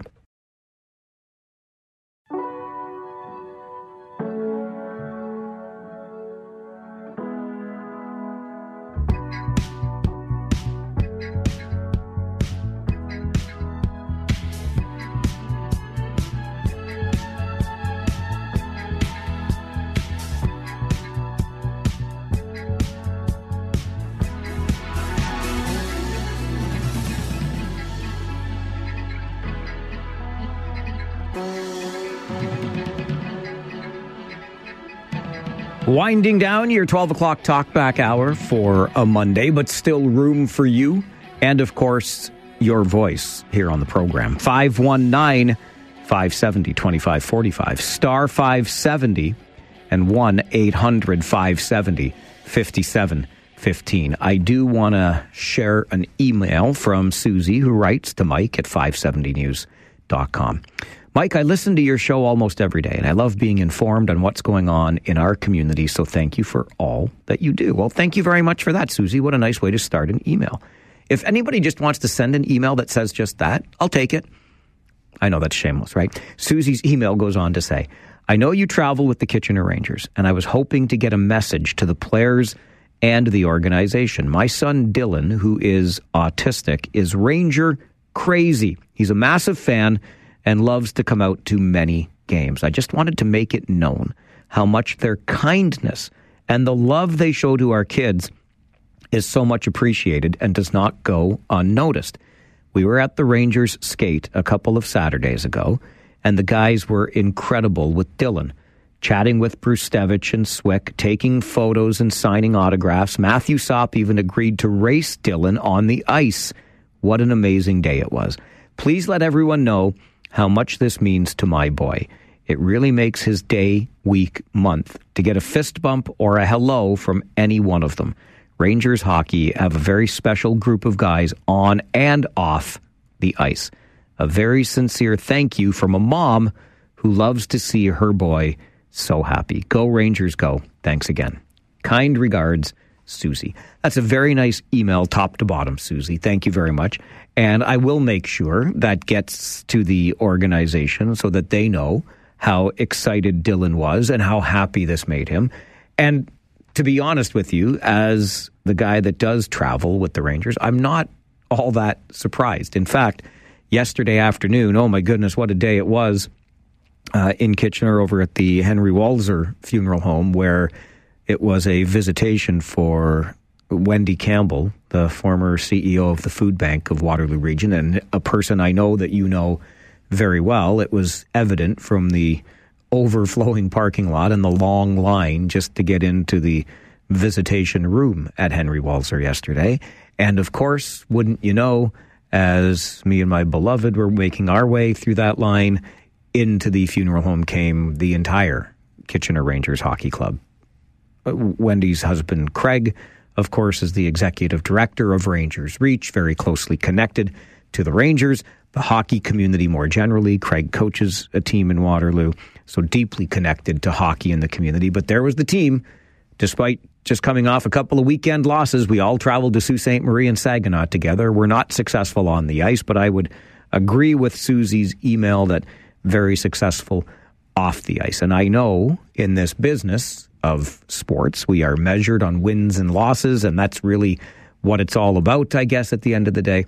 But there are lives and there are people. There are lives off the ice. There are people in those uniforms, beneath those helmets, doing the things like supporting Dylan at the Rangers skate, like showing up for a friend's or colleague's um, visitation at a funeral home when he loses his wife to brain cancer. I mean, take your pick but it reminds me of being a kid in this community.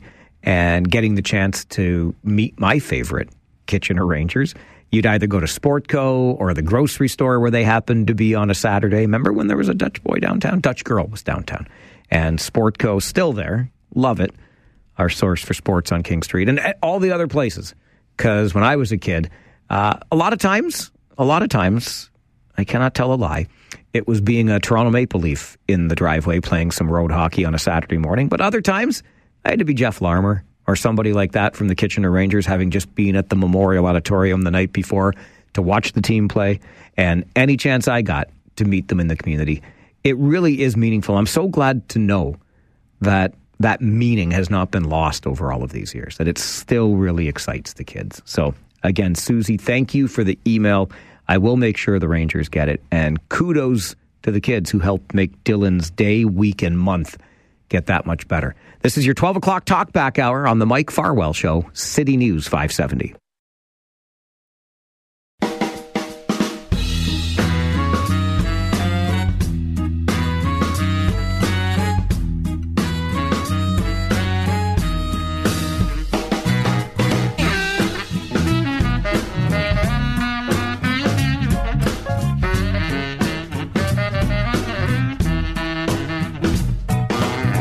By now, you probably know that the two teams that will compete for the Super Bowl in a couple of weeks will be the Kansas City Chiefs, ho hum, again.